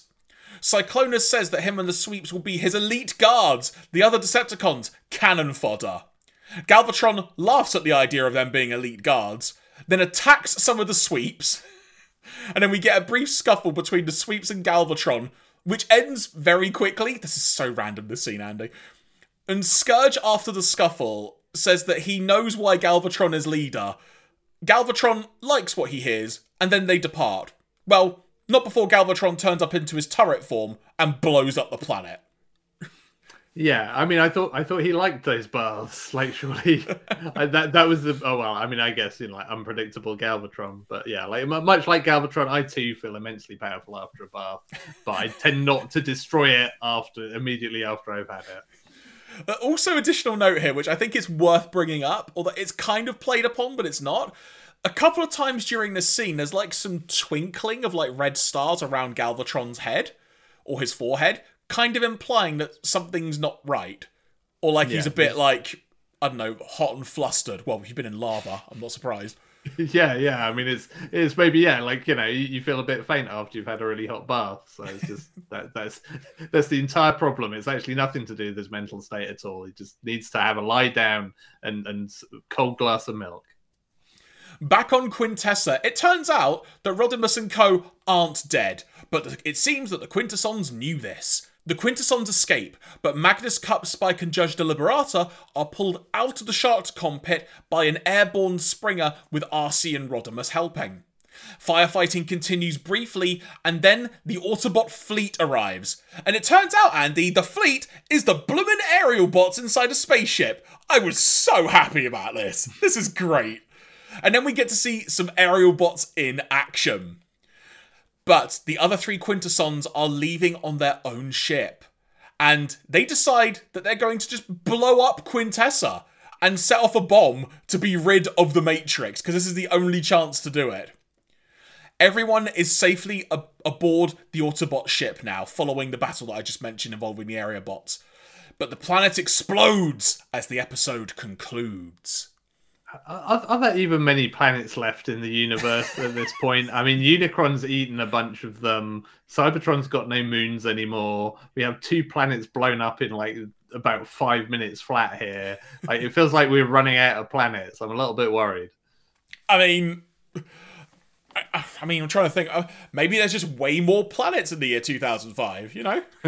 yeah, I mean, I guess there are quite a lot of planets in the universe, so it's fine. But we just seem to be getting through them at a rate of knots. It's like we've gone from like blowing up power stations on Earth now to just blowing up planets. That's how yeah, far we've yeah, come. quite quite the escalation. This I really enjoyed seeing the aerial bots. I genuinely thought we weren't going to see them again, so it was a really pleasant surprise to see them arrive. Yeah, yeah. I mean, the poor protector bots have once again been forgotten, I guess. But the aerial bots make more sense in in this uh, in this particular uh, particular environ. So uh, that that is that is fair. So thoughts on that episode two overall, Andy? Again, from my point of view, really, really enjoyed it. Liked all the plot lines they were developing. Galvatron's introduction is freaking nuts, but just really, really good fun. Yeah, yeah. Like I say, I really like the Galvatron stuff, um, and, and you know, it's sort of it feels quite brave almost for a kids cartoon to be like no we're just going to have like this mentally unhinged character be you know because i mean megatron was you know maniacal and all of that other good stuff but like there was always a logic to him and it was always you know you could see the thought process whereas galvatron is just completely massively unpredictable and that makes for a super interesting sort of story from from the start um and yeah i, I think you, you get to see as, as much as parts of this story, you know, like I say, could have been spun off into other like individual stories, having a five parter really benefits like the slow build for the Quintesson stuff.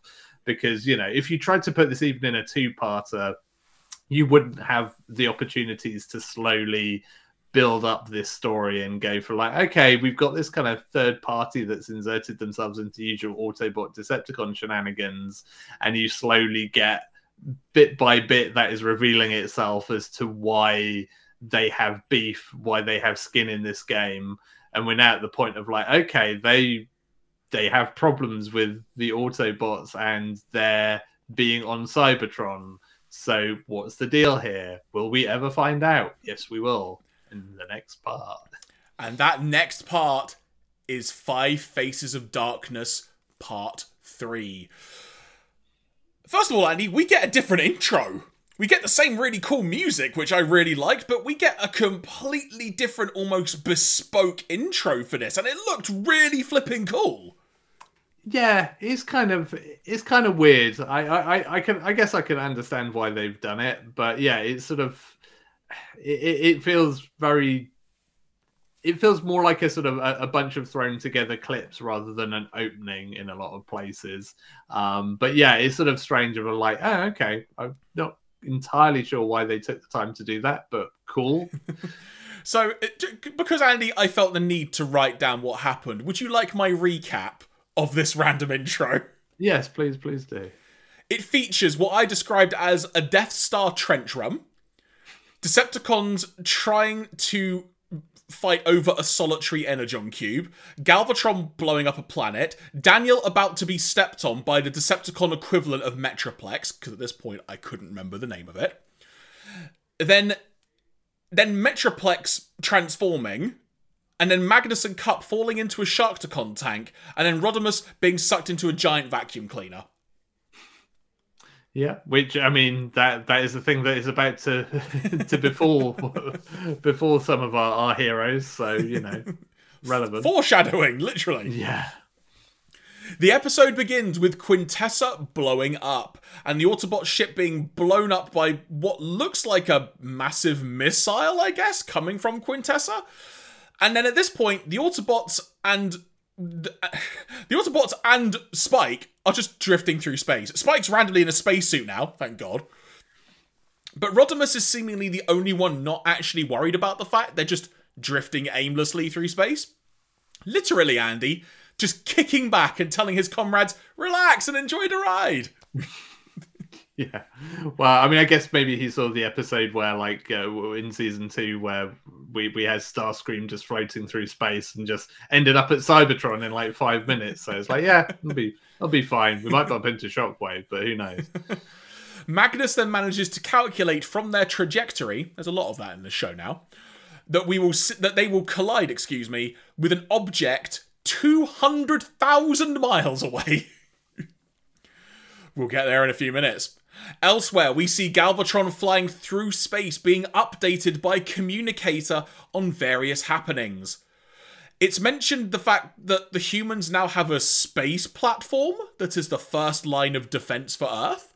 And Galvatron laughs at this concept, as did I, and wants to see it for himself. This is when we see doubt from a sweep who thinks that the lava plasma has made Galvatron a bit loopy, to say the least. We see them travel through a warp gate. Just a giant freaking picture frame in space, Andy. What the heck? No introduction whatsoever to this. It's just there. It's the year 2005, Jeremy. This is it's the future. Fair, fair comeback. I'll give you that. so, random new concept introduced there. I'm fully expecting we'll be seeing more of that in this season. They arrive at the space platform or Outpost 1. I wasn't entirely sure if this was actually the platform, Andy, but it didn't say it wasn't. But either way, it's basically a space station, and this is the exact time that Blur and Wheelie are arriving there too. Blur has some great dialogue that I simply cannot replicate here, but it is really good fun. Blur's dialogue, Andy, I am not going to grow tired of. It's really good fun. Yeah, I I've got to admit, I did grow tired of it quite quickly. um, it's uh, you know, I, I, feel like it, it, it, kind of worked in the movie because he didn't have too much to do and none of it was all that important. Um, but yeah, I, I, think it's more just him and Wheelie is just like my worst nightmare. Um, and so it's just like, like the, it's just the, the, opposite of a dream team for me. That I, I'm not saying they're my new cosmos, but they might be my new cosmos. So they're getting towards the space station. In fact, no, sorry, they have arrived at the space station, and they are alerted to the fact that, that the Decepticons are nearby. After contacting the space platform, they are advised to make a break for Earth, and that everyone on the base will do their best to cover them. Wheelie then saying, Humans are fools to trust their tools. That's one of the only lines I could write down, Andy, because most of the other dialogue was just really long and very difficult to try and hear at times. Galvatron and Co. attack, and Blur and Wheelie ship in the process takes a big hit. And we see Andy, what I think at this point in the entire context of Transformers is the first actual firefight between humans and Decepticons. I'm pretty sure of that. Kind of a landmark moment in many ways.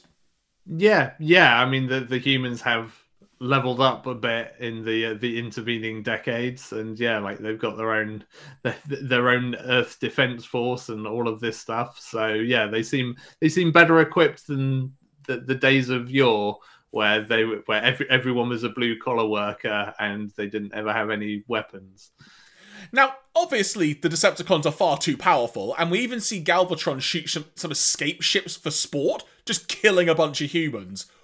What, a what a nasty man, Andy, to say the least. But then he notices Blur and Wheelie's ship in the distance, and they begin chasing because they are heading to Jupiter. But their ship is hit again. This entire scene, Andy, again, another fun scene, but I like the fact it actually showed how far the humans have come on. And it shows they're actually a bit more of a force to at least have a second guess about for once. Yeah, I mean, it's it's. I think it's one of the fun things about having the future setting, future as it was at the time setting, um, that that we have in this series because it does let them play with stuff like that. Whereas, yeah, season one and two. I mean, I guess by season two, like the humans did have like lasers, but they were, you know, pretty much laser pointers compared to you know what the the Transformers had. Um, and yeah, now you know they kind of they've got space cops basically um and you know all of that stuff which you know makes sense because we've had like you know daniel and spike you know going around in their spacesuits and, and all of that stuff. So yeah it's sort of it, it has an extra little bit of texture and, and kind of you know depth to the story. And as it turns out then you know the humans are not just useless bystanders in this story as it develops. Meanwhile at autobot city we hear Blaster say, Good morning, good morning. Then an alarm goes off and he says, Bad morning, bad morning. oh, I'm glad Blaster survived. At this point, it's also Blaster specifically, Andy, that refers to Autobot City as Metroplex when contacting an outpost on Mars. Blaster is alerted by the EDC captain, EDC standing for Earth Defense Command, I think it was. Mm-hmm. Yeah uh, the, the captain, Marissa Fairborn, that they have picked up on an Autobot ship on their scanners that's being chased by Decepticons. She then takes off in a ship of her own to go and help them. Talking about Blur and Wheelie, their ship is really struggling, but they end up ditching the ship by using ejector seats. They're, they're in space, Andy. I don't get it, but sure. yeah, not sure how that works. Also, I mean, yeah, we've seen Transformers just like jumping out of shuttles or just like Rodimus Prime, just kicking back and floating through space. So why you suddenly need ejector seats, I do not know. Galvatron destroys the ship shortly after they escape, but the two Autobots end up falling into the atmosphere. Wheelie manages to actually shoot a sweep right between the eyes, and the sweep's guidance system is totaled. The sweep Andy at this point begs for help, says to Galvatron, Lord Galvatron, help me! And he just responds with, Please, meet your end with dignity. I despise whiners. it's like, flipping heck! And you just see the sweeper just falling through the atmosphere, just going, No! yeah, we, we, we've we've come a long way from like the Megatron and Starscream days, where you know the, all, all these things would be tolerated. At this point, Andy, I'm going to try to sum this up as best as I can, but I'm not sure I'm going to do this justice. They're falling through slash flying through the atmosphere, all of them. Galvatron makes a storm cloud implode. Yeah. Uh, he's loving seeing what he did, and he refers it also to, he refers to it also as a symphony of destruction and an anthem of agony. Yeah, which again, still workshopping those metal album names. Hey, Symphony of Destruction was a Megadeth song, so you know. There we go. Now, now again, uh, our typical question: Which came first? Did Transformers invent that the name of that song, or, or Symphony of Destruction was 92, 91, okay. 92, I think. So there you go. So once again, Transformers shaping history. and everyone everyone else around them is suffering from the insane amount of light and noise being produced light and noise. I can't talk today, Ron. sorry. Uh, light and noise being produced by this imploded storm cloud. Elsewhere, the Quintessons are very happy that they've destroyed the Autobots matrix. And Andy, the following dialogue exchange takes place. For the purposes of this, I'm going to refer to the two Quintessons speaking as A and B. A. How pleasant the feeling to know the Autobots and the Matrix of Leadership have been destroyed I could watch it over and over again. B. It is a day so long and coming that I am uncertain how to celebrate it. A. Perhaps A quiet chuckle. B. Very well then.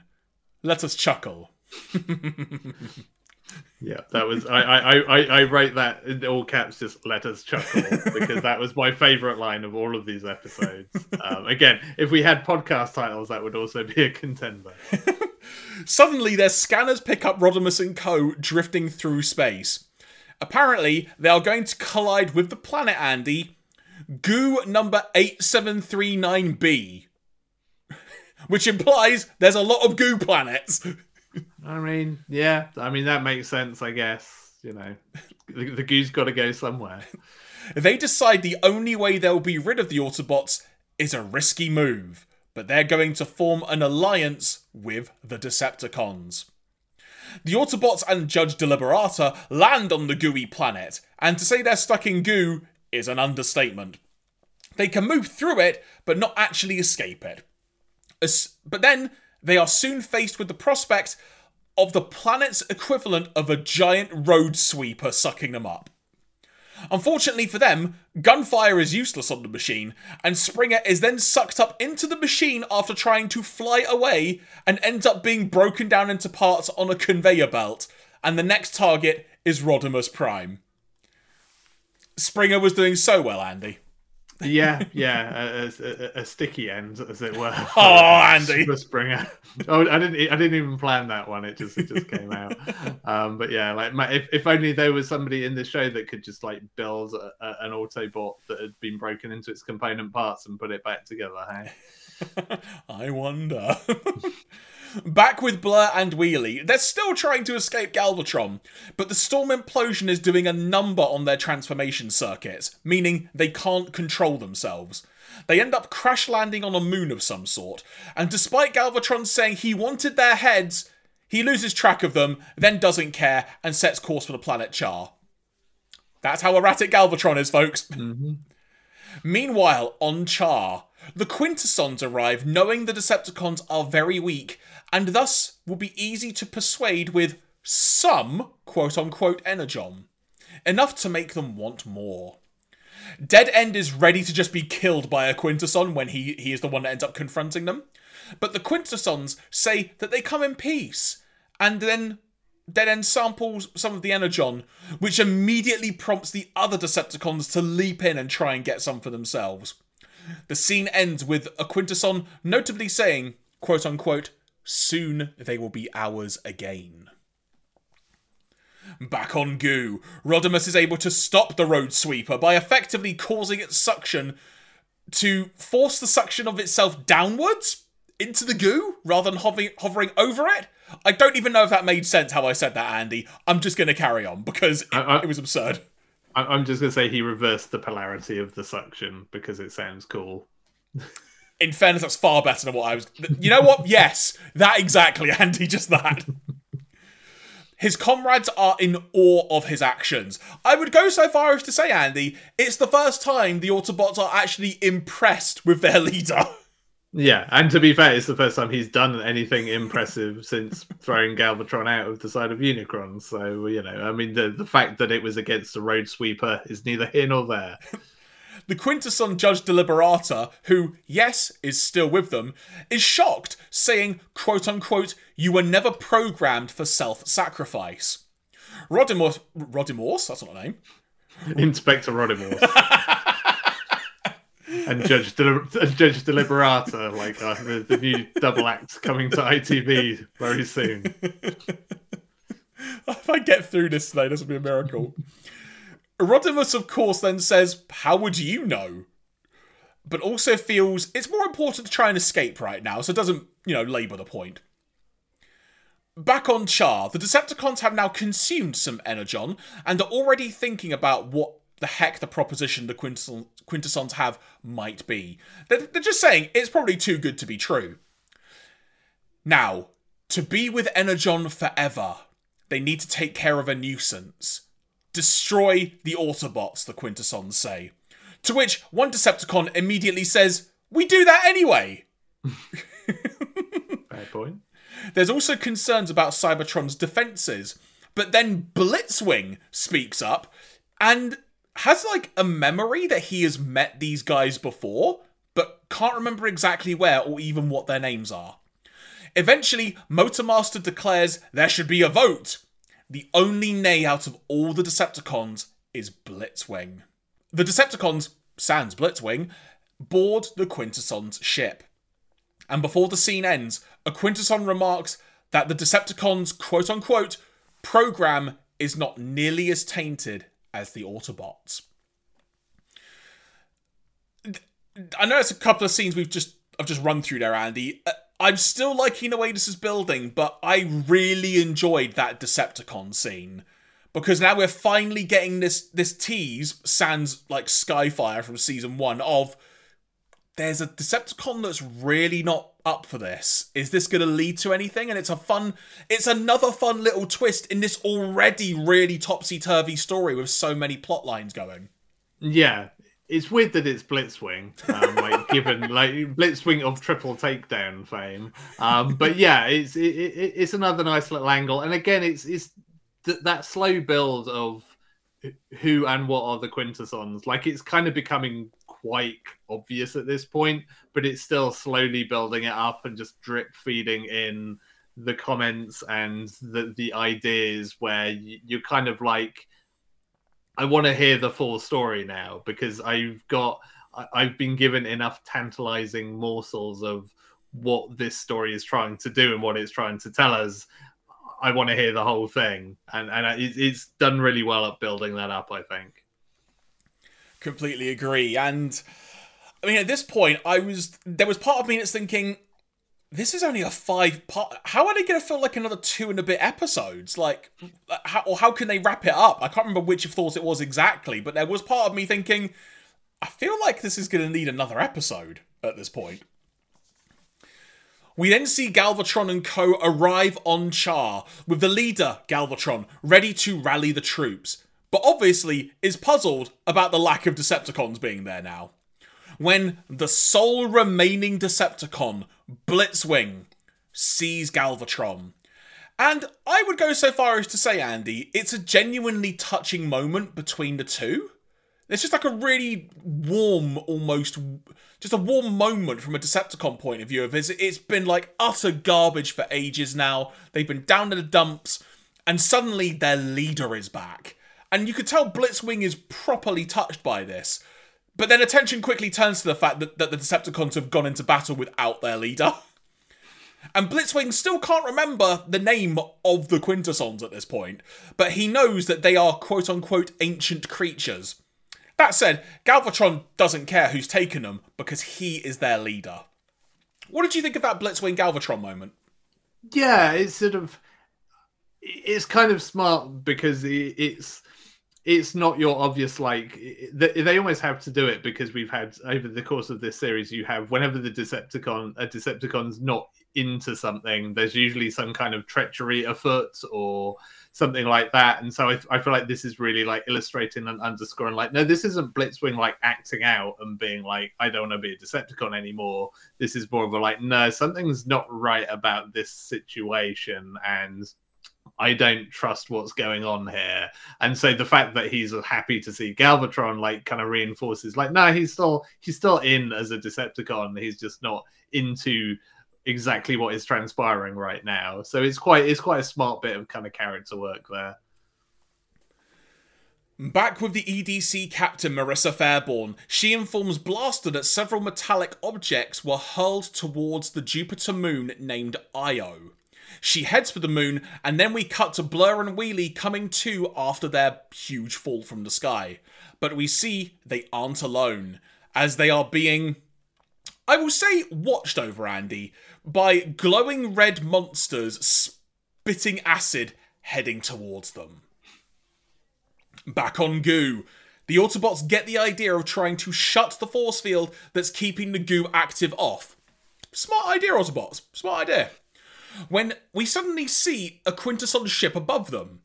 And they are attacked by la- lasers from legions, quite frankly, of Decepticons, including one Andy that I noted looks like a classic Seeker jet, but is all in grey. Also, an Insecticon and a green coloured shockwave. Yeah, I mean that that's the point that probably tells you that this is just somebody's picked some random character models that, that we've just we, we've got a green shockwave here and i don't think this is actual shockwave so probably best forgotten. The episode then ends with the quintessons revealing in fact that this is the first step towards both autobots and decepticons coming to their respective ends soon as far as cliffhangers go, Andy, this was another really good one in this story. Just seeing like this horde of Decepticons descending upon them with so many lasers, and the Autobots basically not being able to move. It was a great visual. Yeah, yeah, and it's kind of you know it's brought things around in a really interesting way because at the start of this story, you know, you look at where the Decepticons are at, and you're like, well, who are the Autobots going to fight? Because these guys ain't ain't got nothing. Um, and you know, it's kind of it's quite cheap and easy just to throw energon at them from a, a, third party to get them back up to speed. But it's like, okay, you know, we've come back around to a bit of classic Transformers argy bargy, but with some very interesting stakes in the background of that as well. So, what did you think of part three overall, Andy? Happy with this? Yeah, yeah, I think it's it's it's pretty it's pretty solid. Like it, it has some good standout moments. Like I say, it's all drip feeding stuff in really well. I mean, ha- having kind of the main source of peril be a malevolent vacuum is maybe not the most exciting part of of this story, but you know, I'll take it. Yeah, uh, one thing that impressed me was how this still managed to keep me interested because this is the halfway point of the story now and there's a chance it could really fall apart at this point. But they still managed to add in enough detail to keep you, I'll say, guessing, wondering, take your pick if you will, but also just throwing in some random moments like the Galvatron Blitzwing thing, just something completely out of left field that you weren't expecting. Yeah, yeah, because I, I, think this episode overall, if you take it just on face value, it's kind of a bit of a dip compared to the first two, but it kind of doesn't matter because it makes sense for this to be sort of a bit of a lull where it just builds up some of the other elements and characters so that it can kind of kick on for the final couple of episodes. So yeah, I feel like it's for, for all of my criticisms of you know the, the the way this story is presented visually like i think in terms of pacing like at this point it's all very solid actually and from there we now advance to the five faces of darkness part four Random interesting note, Andy, that I, I made sure to make a note of. During the recap of the previous episode, episode 3, they refer to Autobot City slash Metroplex specifically as Autobot City when talking about the transformation cog. They cannot make up their minds at this point, can they? Yeah, yeah, it's it's a, it's a particularly weird bit of kind of. I'm not sure whether that's a deliberate trying to get the two conflated in people's heads. So it's like, okay, Autobot City is Metroplex, or whether there was a writing like they didn't know what Metroplex's name was for some of the recordings, or or, or what was going on there. But uh, yeah, that will continue to be a thing as mm. we go. It does make me wonder, just thinking about it now, actually, as we're discussing it is it that Autobot City transforms into Metroplex? Kind of like if you think of it like a combiner. You know, how, yeah. they, how they combine into Devastator. Is it more that, but it's just the way that they're referring to it? It's just a bit random and not well said. Yeah, yeah. I mean, that's exactly the idea is that Metroplex is the Autobot city that can also transform into a robot or into like a big sort of weird vehicle thing because he's kind of a triple changer as well. Now I think about it, but yeah, like it, it's more the fact that I think because they're ha- they're having to try and tie it into the Autobot city you saw in the movie, which was not a transformer but did kind of transform. Um, like that's where they're really struggling because you can't suddenly be.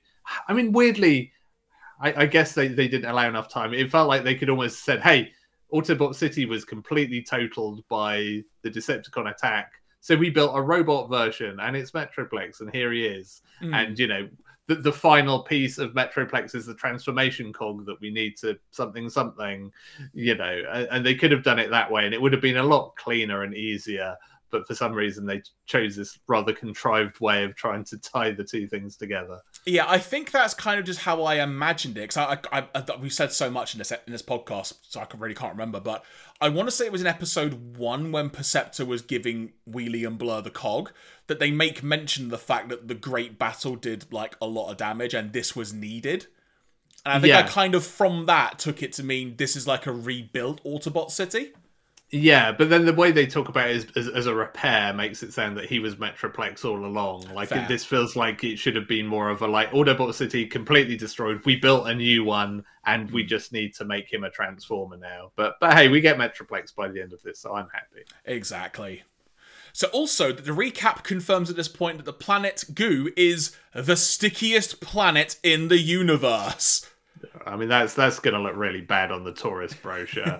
I mean that's not gonna that's not gonna sell people on the on the package tour. Also, I had to notice, Andy. Did you take note of what the name of the giant Hoover slash road sweeper was? Was it Henry? If only. It was the Elemental Processing Unit of Goo. Yeah, I mean it's pretty pr- pr- pr- pretty grandiose title for a, a, a malevolent vacuum, but you know. The episode opens up with Rodimus saying that this is the last big party of the summer and that they should go out with a bang. Which prompts Magnus in the situation to basically go, quote unquote, just once, couldn't your attitude reflect the gravity of the situation? the Quintesson, Judge Deliberata, is reveling in the fact that, that this attack is unfolding, but then is being dragged by Grimlock, who promptly tail whips them and then says, Me, Grimlock, say shut your faces. Great line. See, that's some, that's some proper Grimlock. See, that's the Grimlock I'm here for. As the, the Decepticons are closing in from the ship above, Galvatron and co. literally appear out of nowhere and begin attacking everyone, including the disloyal Decepticons. Upon realizing that Galvatron is there, some Decepticons immediately pledge their loyalty to him. Others are asking, what's he going to give them compared to the Quintessons? Not mentioned by name because, again, none of them remember who they are.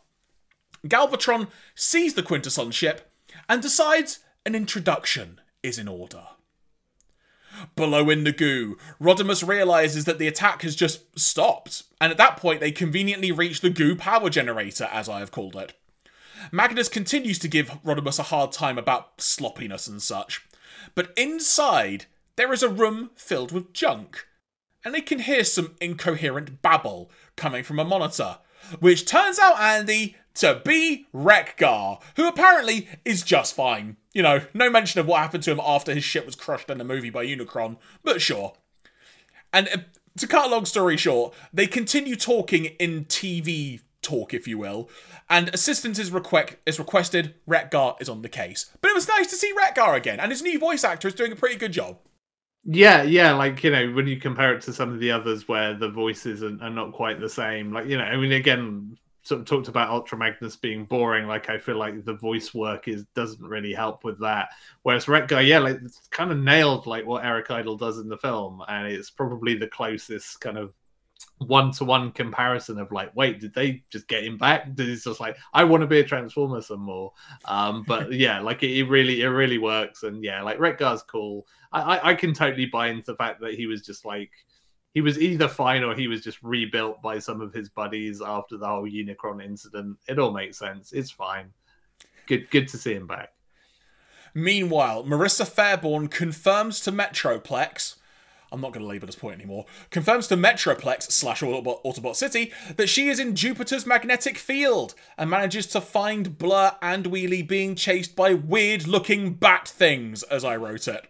Wheelie is overrun by them and ends up giving Blur the cog, and then Marissa touches down. Blur then has to decide one of two things, Andy save the cog, get on Marissa's ship, or save Wheelie. He goes back into the danger zone to help Wheelie, to which Marissa remarks to herself, My digital watch is smarter than that. yeah, yeah, they, they, had smartwatches in 2005, so a little, little bit ahead of us, but not by much. Was that a point like in real life when G Force watches were a thing for a while? Yeah, I mean that was definitely like I remember being very excited just having any kind of like digital watch as a kid. Like that was all the thing. I mean there was a Transformers digital watch that I think I had for a hot minute and it didn't didn't last very long. it was it was not as smart as Blur or Wheelie as it turns out. Ultimately, utilizing a jetpack, Marissa ends up going outside of her ship employing some nifty sharpshooting to say the least, to help out both of the Autobots, while shouting towards the enemy, Eat null rays, you bags of protoplasm! Another great also, one. also interesting because that that is the same weapon technology as as our, our dearly departed friend Starscream had. So like, Hmm. have they like? Did did they sift through the ashes of his body and figure out how his guns worked? Like, or is this just a thing? I don't know. But I just find that interesting. Like, oh, you've got null rays because that's what Starscream used. Part of me imagines this is one of Wheeljack's long lost weapons. Yeah, well, I, it worked though, so I'm Yeah, not fair. sure that's- After helping both Autobots, she urges them to get to the ship, but then her ship is blown up by the Bat Things. The scene ends with them knowing that pretty much their only chance of getting home now is to first of all see if the radio is still working from the ship. Back with Galvatron. That introduction I was talking a moment ago, Andy, like that you want to have with the Quintessons. This is Galvatron we're talking about. So of course it was just firing a giant laser blast into the ship. I laughed heartily at that. yeah, he, he wasn't exactly going to go around for coffee, so uh, yeah, still still on on brand for Galvatron. He barges in, and we see that the Quintessons start trying to barter with Galvatron, who is in a very angry mood. Then one Quintesson, clearly spooked by the situation, makes reference to needing to tell him something. The other two Quintessons basically just say they'll die before telling him. Then we hear the words, Andy Decepticon Matrix of Leadership. Suffice to say, Galvatron is intrigued and wants to know more, but the Quintessons are in a bargaining mood and say, in addition to letting them live, he must destroy the Autobots on Goo if he wants to know more. Back on, that, no, before we get to that, I want to say, Andy, I loved this little thing here, adding in the, the idea of a Decepticon matrix of leadership. It was a fun little twist once again, and it perfectly works on someone like Galvatron. Yeah, yeah. Also, just smartly kind of written in as like they do just enough to make it clear that like this isn't actually a thing. By the way, um, we're just doing it to to to pull the wool over Galvatron's eyes, who, as it turns out, is also not as smart as Marissa Fairborn's digital watch, um, because he falls for a hook, line, and sinker. Um, who are also Transformers at some point. Um, but um, but yeah, it, it's it, it's a really nice little plot point, and it's it's been the enjoyable thing about the Quintessons is they've kind of got everybody's number, um, and you know they're not there to do violence; they're there to get everyone else to do their bidding. Um, and it's quite fun watching them just run rings around people you know just with words alone um so yeah this is another little enjoyable kind of addition on top of that Back on Goo. Rodimus and Magnus are ambushed by an aerial laser attack by Galvatron as they are leaving the power station. Rodimus quickly saving Magnus from being hit in the process. The Autobots begin firing, and that's when they realize it's actually Galvatron that's attacking them, and the fact he is still alive. Suddenly, the Autobots are literally sucked into the goo below because Wreck-Gar is there with a ship sucking down the goo and has collected them. Should be noted though that the Quintesson Judge Deliberata didn't make it inside and is instead flung into space only to be punched out of the way by Galvatron as he's flying towards the ship. In a fit of rage, Galvatron then literally blows up goo. Andy, I think at this point we need to add something into our bingo card of Galvatron blows up a planet. yeah just anybody blows up a planet i mean that's three gone in this i mean i mean you'd have thought like the stickiest planet in the world would not blow up that easily because it would just like congeal back together again but anyway I'm, I, I am not a goo planet scientist so. Heading back to the ship, Galvatron rants at the Quintessons, who counter with the fact that they would be powerful allies. Galvatron demands to know why the Quintessons haven't destroyed the Autobots themselves. And they explain that the Autobots have been made unpredictable by their interactions with the humans. Sneering at the Quintessons' fear of the flesh creatures, Galvatron agrees to an, an alliance with the Quintessons. The Decepticons cry, "Hail Galvatron!" to affirm their support, to, to affirm their support, excuse me, of the leader, and even the Quintessons get a shout out in the process too.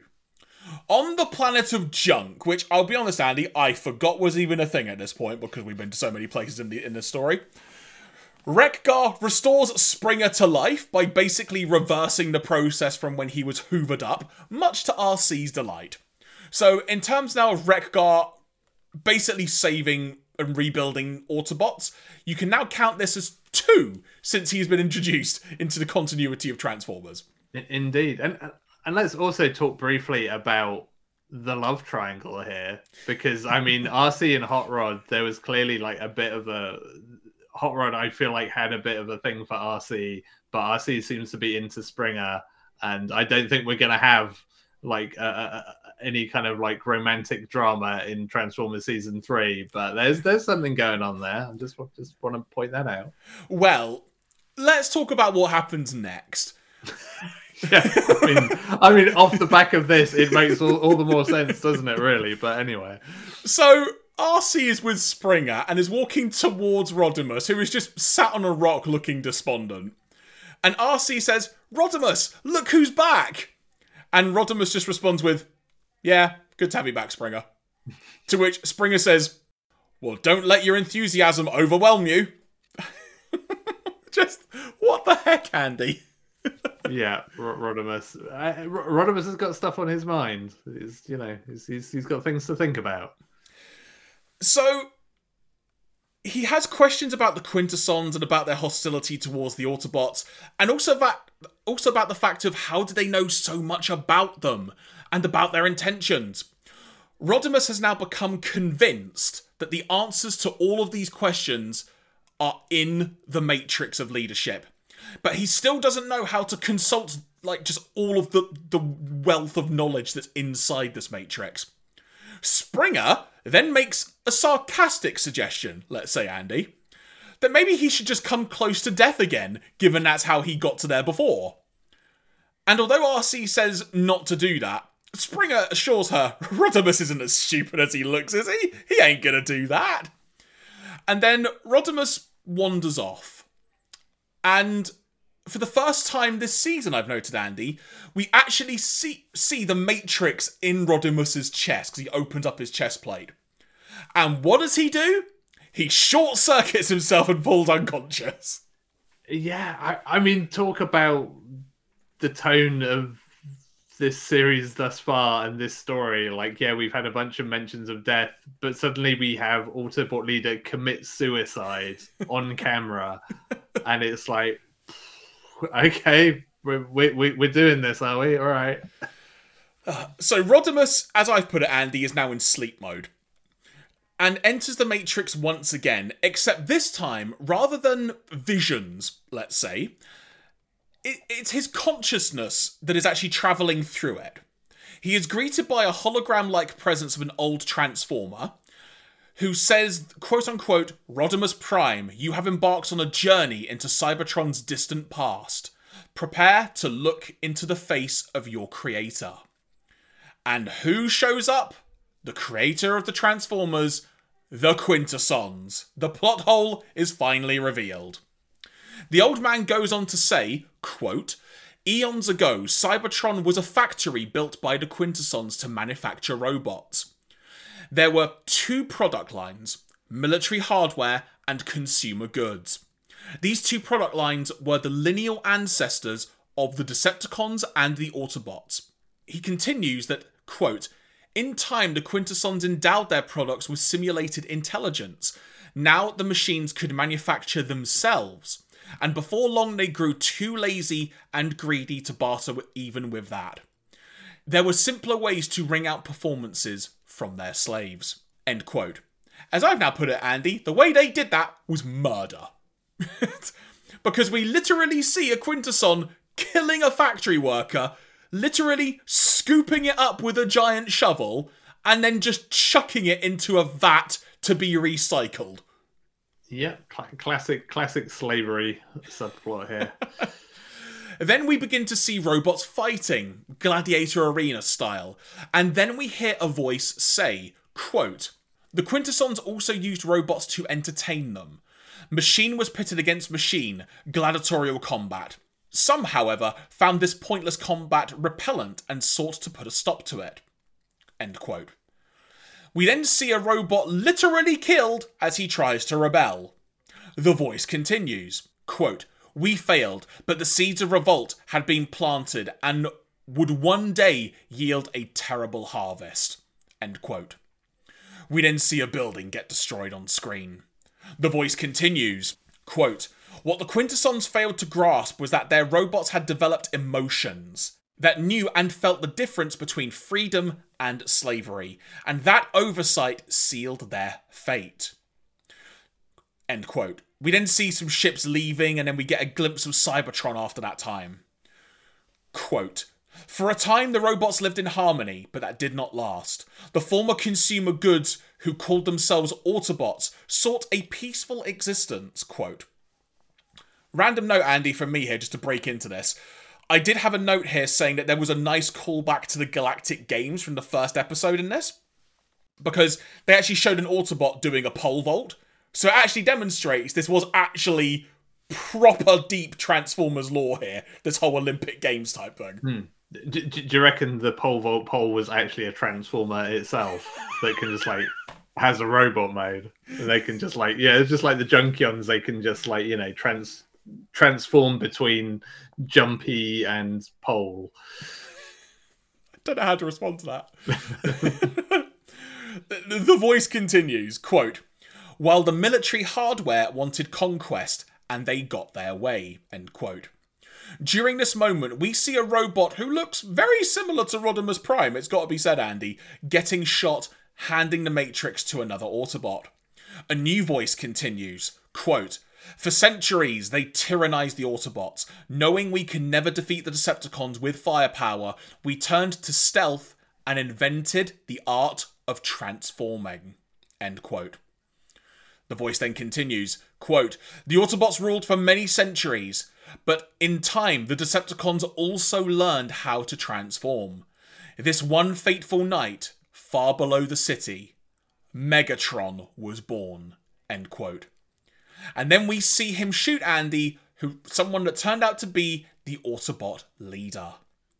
At this point, we hear some familiar dulcet tones of one Optimus Prime saying the following quote the Matrix was passed on to Alpha Trion, the oldest of Autobots, who kept it safely hidden for many years until the next Autobot leader appeared. A gentle robot known as Orion Pax, who was fated to become. And at this point, Rodimus kills the moment and jumps in saying, Optimus Prime! Optimus's voice continues. And so began the Third Cybertronian War, which rages to this day. Rodimus then adds, and the Quintessons are our creators. Optimus then continues, for all these centuries, they have waited for the proper moment to strike, to reclaim the planet we Transformers took from them. Rodimus then adds, and now they're going for Gusto, right? Optimus responds with, Do not forget what you've learned of our past, Rodimus. From its lessons, the future is forged. Optimus then disappears, and the next thing we see is Springer saying, well, standing next to Arcee, Are you crazy? Why did you short circuit yourself? Wake up, you, you moron! Rodimus then says, It was the only way into the Matrix. Springer then says to Arcee, I was wrong, he is as dumb as he looks. and Arcee, shocked, just responds with, Springer! Rodimus, dismissing their concerns, tells them that they need to get to Cybertron as soon as possible. This whole backstory sequence, Andy, which I've read pretty much verbatim, or tried to anyway, it was genuinely super captivating the way they did this, and we got so much deep lore here. And it was just really, really cool to see. And the fact that they got Optimus's voice in there as well was actually a really nice touch to end it with. Yeah, I mean, I, I do have a question. Do, do, you reckon this was also a deleted scene on that laser disc they had on Cybertron back in whenever it was? Was that in season two, where we got the history of the Transformers? Like, did they did they just hit the chapter skip button and not start at the very beginning? Oh, in uh, like, in Desertion of the Dinobots, like yeah, yeah, yeah. Yeah, we had the whole history of the Transformers. They just failed to mention the whole bit where they were made by the Quintessons. it's almost as if they had to like retroactively fit this into the the, the, the lore. Um, but yeah, yeah, maybe this, maybe this was like the the, the, the, I don't know the director's cut. I don't know. yeah, the, the, the Snyder cut of the Transformers. There you go. But sorry, sorry. continue. Um, but yeah, no, I'm joking aside. Yeah, this this is this is really well done. Again, I'm a sucker for this kind of like you know vision quest thing. It's kind of smart the way it goes through a whole bunch of various autobot leaders and generations. Leading into that point you kind of think like oh are they going to get optimus prime to be part of this? Surely they are. And then there he is and it's like hey it's peter cullen again. Um, that's cool. Um, so yeah yeah I, I, really like the way it plays all of this out. Like uh, you know i have I have mixed feelings on the idea of like the Quintessons as the Transformers creator, um, but this is this is a pretty good like bit of, of storytelling, and yeah, it, it, goes it goes deep on it. It goes quite hard on it. Um, when they said Megatron was born, I was hoping we'd get a little baby Megatron and just like in, in in in a nappy and just be like ah, um, but we didn't. Um, but that aside, no, this is this this was really good and and really you know well really well presented. You know, again, having talked about the stuff that is not very well presented in these episodes, this was actually, you know, solidly done. Um, and was kind of quite compelling uh, to, to to watch through and, and see see the, the history unfold. So yeah, this this is real good. Near Cybertron, on a meteor with a base built on it, Galvatron and the Quintessons plot their strategy. They will attack on two fronts simultaneously Autobot City, and Cybertron. On Earth, the Constructicons are making changes to a human city. Then we hear the phrase from a Constructicon Constructicons to Galvatron. Trypticon is ready. At dawn, they activate a transformation sequence, and the city begins to change as the humans flee out of the city, evacuating as fast as they can, and the dust settles to the ground. In the place of the city now stands Trypticon, and we hear the line of dialogue Trypticon lives! this was yeah. so cool, Andy. The, the way I had no, I genuinely either forgot or didn't know Trypticon is a freaking human city. That is such a cool twist. Yeah, yeah. I mean, it's like as much as I owned the Metroplex toy as a kid and will always be a booster for Metroplex. I hate to admit it, but Trypticon is cooler because he's also a city, but he transforms into a dinosaur, and it's like that's pretty. That's pretty awesome. I, I, feel like he's one of those toys. Like I never, I never saw a Trypticon toy anywhere in the UK. I feel like we didn't please write in if you lived in the UK and you owned a Trypticon so that I can be upset at you for the rest of my days. Um, but like I, I never saw one, and it was always one of those like ah, I'm I'm happy I've got Metroplex, but it's a city that turns into a dinosaur. Why can I not have that one? On Cybertron, an Earth Defense Command ship requests emergency landing clearance. We see Kup, Perceptor, and Cosmos. Andy, Cosmos! He's in season three. He made it. Yeah, yeah. I mean, uh, it makes you wonder what he was doing during the film, but yeah. Anyway. he was clearly somewhere else in the galaxy at that point. Clearly, yeah, probably just tripping over some energon somewhere. so they they pick up this transmission. Perceptor warns Kup that it might be a trick, but Kup refuses even the thought of just letting an innocent ship of civilians perish, so gives them clearance to land. But the ship changes course and then crash lands into Cybertron's central power facility, shutting down the planet's defenses.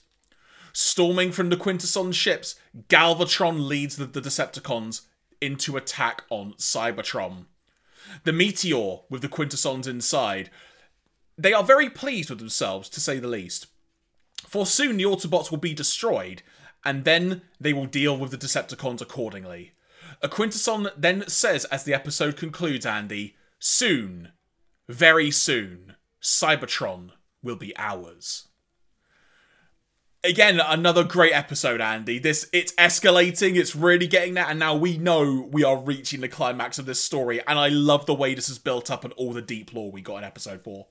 Yeah, yeah, all the lore is great. I mean, I really like even just that ending point where, you know, Kup is like, we can't let a human come to harm. We're just going to have to take the risk and let's let this ship through. Like, it's a really, it, it, it, works really well on both levels, both in terms of the Quintessons like having the Autobots number in terms of how they'll behave, and also Autobots doing Autobot stuff and being like, no, we you know we, we have to go, we have to take the risk and try and protect people, and that's like it's a, it's a really it's a really smart little way of kind of ending that particular plot point and getting us to the sort of the invasion point where we're at at the end of this episode.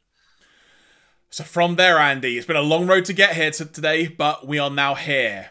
It is time to talk about the concluding part of this story Five Faces of Darkness, Part 5.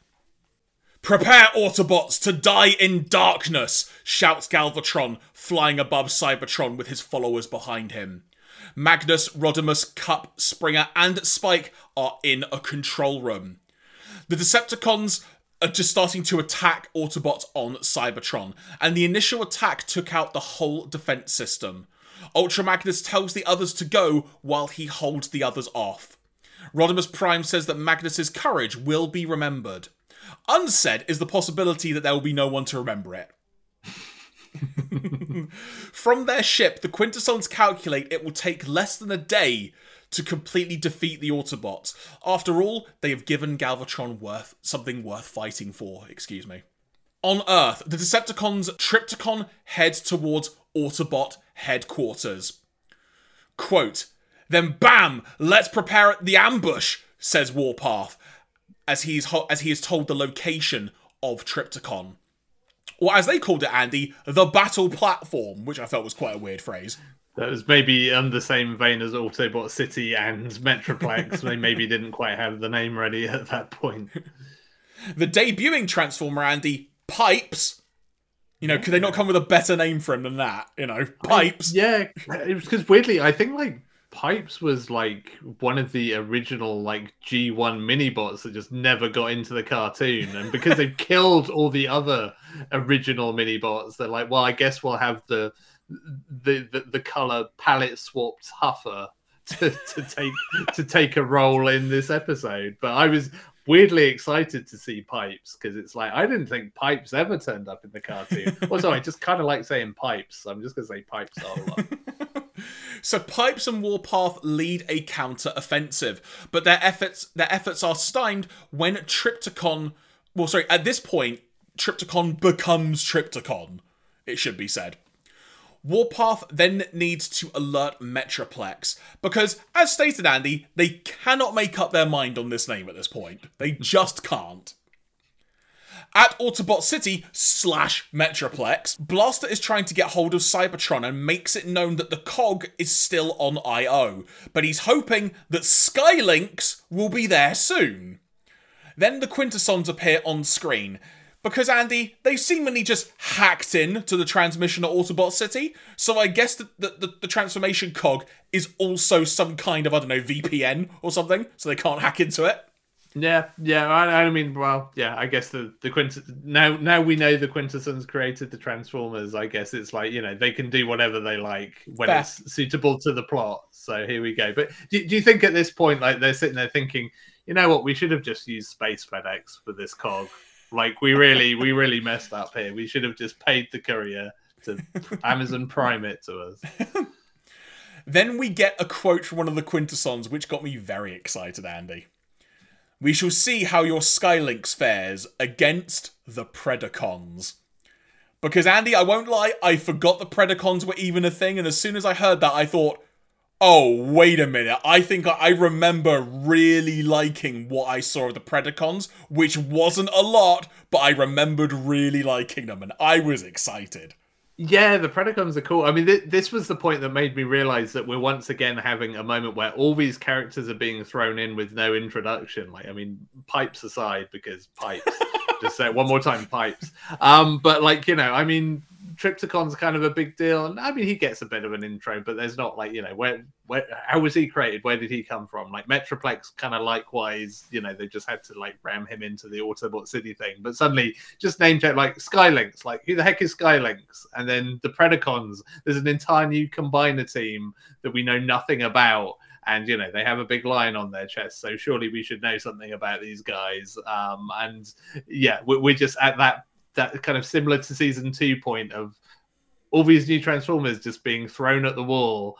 Um, but at the same time, it is kind of fun when they're kind of awesome. So I will say, Trypticon has far more of an origin story than even the Protectobots do. At least you know Yeah. the Constructicons built them from a human city. Yeah, yeah. There's there's at least something there, but uh, but yeah, and again, like you know, Skylynx is such like as, as I say, I my memory is that Skylynx becomes like the new Omega Supreme of just he's the space shuttle of choice. but you know, we don't really get where's he come from. I don't know. He's just there. He is Skylynx. Cool. Then we hear Blaster say to Skylynx in a transmission, Yo, Skylynx, beware of Square. Something called Predacons coming at you. See, even he doesn't know who they are. Like I don't know. They're called the Predacons. I don't know. How bad can it be? Now, at this point, it should be noted we are seeing Skylynx fly in jet mode through like a debris of stuff in space as he is, he is approaching Io. Marissa is told by Blaster that Skylynx is on the way, to which she says, What's a Skylynx? Yeah. I And mean, she's not. She's not seen the toy catalog either. She's like, what? I don't know. To which, helpfully, Blaster responds with, He's hard to describe, but he'll be there soon. Yeah, yeah. It's like I don't know. I've I've not seen this footage when I'm recording my dialogue, so don't ask me to describe him. I mean, I was really disappointed in like, well, he's like a lynx, but in the sky. I, I don't know. So during this continuing battle that that Marissa, Wheelie, and Blur are having, it should be noted that the cog gets knocked out of Wheelie's hand and disappears. Oops, you know, important plot point there. Back at Autobot HQ, and by Autobot HQ, Andy, I mean the Ark. Like we're going old school here now.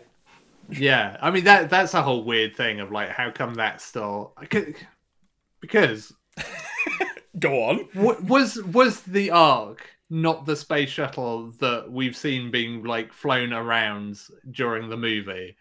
Like, had they not? Because I was assumed that they'd like extracted that. sp- I guess it's just like it's like a Boeing seven three seven. They all look the same, Hmm. but like the space shuttle that gets attacked by the Decepticons in the movie looks a lot like the Ark. I'm just Now you mention it, it does, but I think also there were many Ark-looking ships though on Cybertron. Yeah.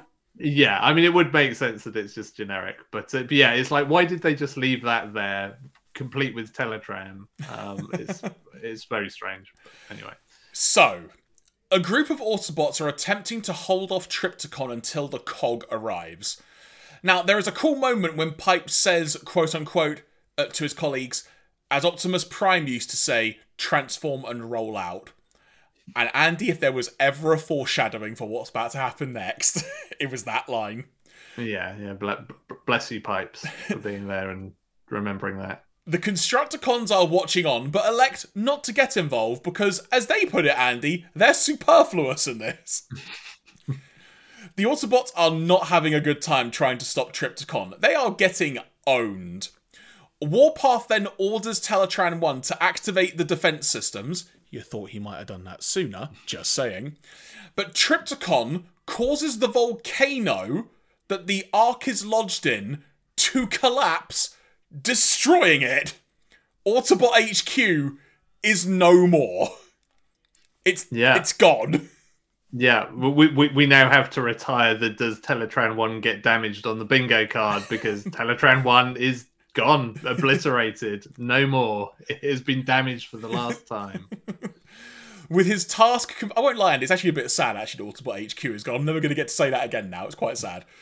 It is. I mean, I mean, yeah. What what's Laserbeak doing these days? He's not going to have. Where's he supposed to infiltrate? A moon base based on the movie.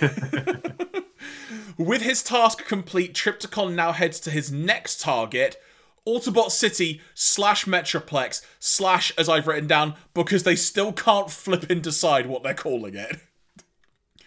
Back on Cybertron, Magnus is doing his best to hold off the flurry of lasers being pelted at him, but literally in the process, Andy punches two Seeker jets out of the sky, making them explode.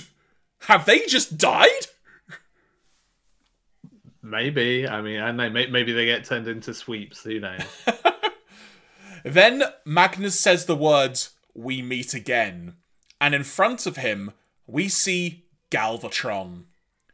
Galvatron says, Why do you not flee? Did our last encounter teach you nothing?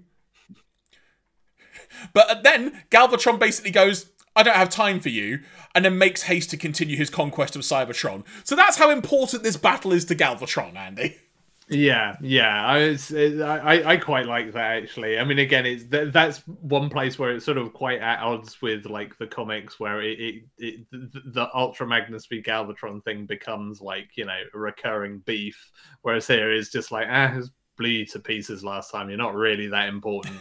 also, you're kind of boring, so I'm just going to go do something else. We then see a cool sequence where Perceptor and the aerial bots are basically getting the better of Cyclonus and the sweeps. Really fun moment. But meanwhile, Galvatron orders Blitzwing to give a status report to the Quintessons. But on upon arrival, Blitzwing overhears the Quintessons say that they don't have the, the Decepticon Matrix because it doesn't exist, quote unquote. What's worse is that they actually want the Sharkticons to pull a large switch deep in the bowels of Cybertron that will deactivate Transformers all over the galaxy. I, I love this that after all that, apparently the Transformers just had an on-off switch. it is like, oh, okay, that's. I mean, th- th- this feels like the moment where we get into the classic Transformers cartoon you've bitten off more than you can chew and you've got like 10 minutes left to resolve all these plot threads. Exactly things accelerate pretty quickly and this is a big moment of just like no just press the button. Press the press the off switch on the transformers. It's like oh is that it? Okay. Exactly. Yeah, I thought we. I, thought. I, I, thought we were going to go to like back to Vector Sigma or something and like do something weird there, but no, no, just just press the off button. I'll be honest, because they mentioned Alpha Trion in the last episode, but we never actually heard from him. I thought we're going to get a random Alpha Trion Vector Sigma cameo because that'd be cool. Yeah, yeah. I mean, that's the thing. Got all these other bits of deep lore that I thought they might have gone with, but yeah, this feels very much like a uh oh, we're running out of time here. Suffice to say, Blitzwing makes haste to update Galvatron. Now, on IO, on IO, sorry, not IO, because that's something different. On IO, Skylynx hurries to rescue Wheelie, Blur, and Marissa Fairborn from certain deaths of, of the, those red bat looking native things that I keep mentioning. This is when we get our first glimpse of Skylynx transforming Andy, and holy crap, is it damn cool! It's look just looks such just so so cool. However, the Predacons arrive to steal the transformation cog intended for Metroplex. Initially, the Predacons turn out, you could argue, to be a bit of all bark with no bite, as it were, but there are some really cool action sequences amongst all of this. But then, Andy, they merge into Predaking and manage to disorient Wheelie, Blur, and Marissa. However, Skylynx attacks Predaking and causes him to separate. And the Predacons retreat, not that all of them wanted to, mind you, because it was only Razor Claw, specifically name checked, that was running away. Andy, Andy, I need to say this. You've just introduced a really cool batch of Transformers called the Predacons. You've shown them in their combined form that would look proper badass as a combined toy. And the first thing you do is make them just get swatted away effectively in one foul swoop. What yeah. the heck? Yeah, I mean, I guess they really wanted to promote the Skylynx toy, which, hey, to be fair, he transforms into two things at the same time. That's pretty cool as well. But yeah, I mean, we, we, we, will get plenty more Predacons in season three, so I guess it's fine. But yeah, it's it's it's that forever fascinating thing about this show where you know you have this big new thing that you introduce and be like, look at how cool this is, and then just see summarily get defeated by something that is kind of less cool. Skylynx then orders Marissa and the two Transformers to board, and in the process of doing this, Andy, Wheelie discovers the cog by literally tripping on it. Yeah, again, I, I, I stand by my the new Cosmos of season three is Wheelie because yeah, like he dropped the thing and now he just falls over it. On Earth, Trypticon has arrived at Autobot City, and Skylynx is entering the Earth's atmosphere the Constructicons finally decide, Andy, to try and be a little bit useful, causing a distraction for Skylynx. Uh, sorry, causing a distraction before Skylynx is hit by a laser from Trypticon.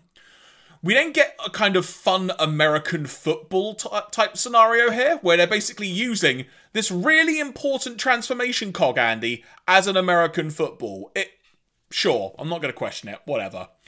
They're trying to avoid Decepticons while trying to get to Autobot City. But Wheelie is eventually able to get the cog to Pipes, who then installs it into Autobot City slash Metroplex. And finally, Andy, what we've been building to from this naming confusion. Metroplex comes online and transforms. Yeah, yeah. Autobot City transforms. Oh wait, no, yeah, Metro, definitely Metroplex now transforms. Yeah, the, the the the toy that I knew and knew knew and loved. There, there he is in all his glory. And then we get a quick battle between Metroplex and Trypticon. Holy heck, Andy! This was good fun. Metroplex yeah. saying a fantastic line. This planet's not big enough for the both of us. and then Trypticon yeah, responds simply just by saying, Crush Metroplex. Which is a good retort, but yeah, like that's that that's definitely like the the sales pitch line of just like you've got to make it clear these toys are really big. and it's like, yep, there you go, job done. I mean, it's emphasized more because the battle actually kind of extends into another city nearby, which conveniently everyone's managed to evacuate from. And then finally, Metroplex manages to overwhelm Trypticon and throws Trypticon Andy the best way I can describe this launches him in the or launches it in the air, quite frankly. It kind of goes whirling around some mountain ledges and ends up in the sea, short circuiting. Yeah, apparently they didn't like waterproof Trypticon. I guess bit of an oversight on the Constructicon's part that they didn't think maybe this giant kaiju monster city thing we've built might make contact with water at some point. Maybe it'll rain on the city at some point. I mean, Andy, the Constructicons at this point were superfluous. Well, yeah. I mean, as with good reason, as it turns out. Uh, again, this is just another example where I'm thinking, you, you do you want to sell this toy? What are you doing? You've just yeah. buried it. Yeah, well, and it's like I kind of get it's difficult to do because you have to like end the battle in a comprehensive way. But yeah, like having it's almost why you can see you had the the fact that like the Decepticons retreating became an in joke because it's like you can't have like a definitive victory of like, oh, the Autobots have overpowered them and won. You've got to have a reason for them to retreat and live to fight another day because then, you know, it kind of suggests some kind of equivalence between them. But when you get into those scenarios where they can't really do that, it always feels like a bit of a like, oh, you've just, you know, it, it gets a bit like wrestling where you've just got to you've got to decide who who you're gonna like big up and who's gonna just look really wimpy. Mm. Also, shout out to Blaster for the line at the end of this battle of Yes, sir, Metroplex is my kind of town. Great little line there. Back in space, Blitzwing tries to tell Galvatron what has happened, but suffice to say, Galvatron is just a bit loopy at this point and just beats him up. Blitzwing realizes that there is only one other option to resolve all of this side with the Autobots to stop the Quintessons. He then kind of ends up in front of some of the Autobots and says, Autobots, don't shoot! I beg you! Listen! We are all of us in grave peril. Somewhere in the depths of Cybertron, a commando team of Sharkticons is about to unleash a force that will destroy us all. And we see said commandos breaking in through some doors as that is being said. Blitzwing, Rodimus Prime, and Spike then manage to catch up to the Sharkticons pretty freaking quickly, it's got to be said. And then they basically just stop them, and we get a fun little dialogue exchange here, Andy. Rodimus saying to, to Blitzwing, Could I interest you in changing sides? To which Blitzwing says, You have my respect, but I could never. Then Galvatron walks in and attacks them all. but Galvatron, thinking that the switch that was you know is gonna stop all the Transformers is the Decepticon Matrix. Pulls the lever, then we see Transformers on both Cybertron and Earth simply stop. It's almost like they've got a sheet of ice over them or something, the way they've animated this. With the Transformers offline, The Quintessons land on Cybertron. They are delighted to be home, it has got to be said. But the one thing they didn't count on, Andy Spike. Spike Witwicky. He somehow grabs Rodimus's gun out of his hand, puts it on his shoulder like it's a bazooka, and then says, Sorry, Quince, you blew it. And then shoots the gun, and it destroys the console where the lever was, reactivating all of the Transformers, including an incredibly angry Galvatron who starts chasing the Quintessons as he shouts, quote unquote, Deceivers! Betrayers! Five faced slimes of the nebula! I will rip your tentacles from. And then the escape pod launches. because the Quintessons, Andy, know many secrets of Cybertron, so that's how they knew where an escape pod was. This was just this little bit, Andy. This was wild, and I loved it so much.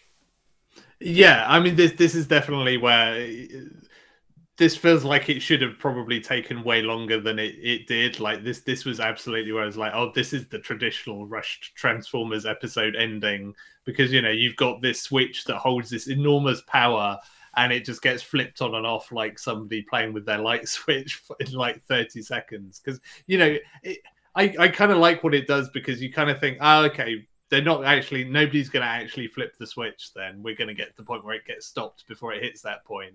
And then of course galvatron just comes in and is just like oh well i'm going to press the button because this is clearly like the decepticon matrix. You're like oh oh no they've done it. And then of course you remember like oh spike's around and spike loves firing autobot guns. Like he's done it numerous times and this time with with some value to it um, so yeah, it's, it's, a, it's a good little bunch of twists and turns. Um, I just wish it's one of those things where I wish it had a bit longer to sell it on. Like they're screwed. Like you know, all the all the Transformers have stopped.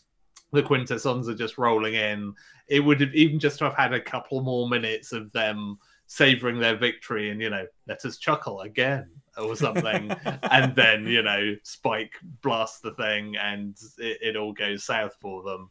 But it has to just kind of skip that part and just be like yep they've won. No they haven't. There we go. Job done. Yeah i kind of almost wish it may have been a case that like spike is there and he's trying to figure out what he could do.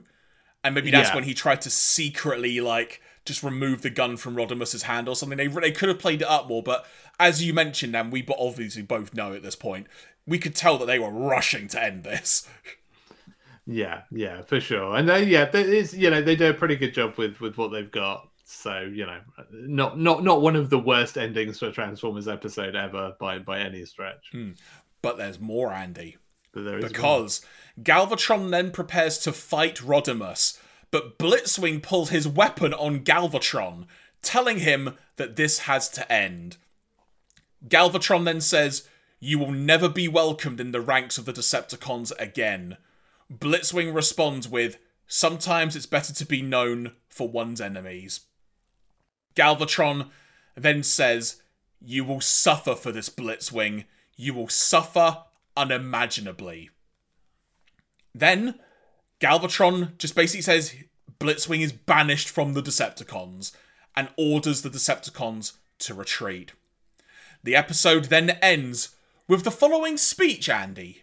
From one Rodimus Prime, our fearless leader, who's going to inspire us to the next part of our journey and what lies ahead. What rallying cry could he possibly come up with at this stage of this five part story, Andy? The following quote unquote Autobots, this is an uneasy victory we have won. We now know that the Decepticons are not our only foes. That another, more dangerous race of beings also plots our destruction. Our universe will never be the same again.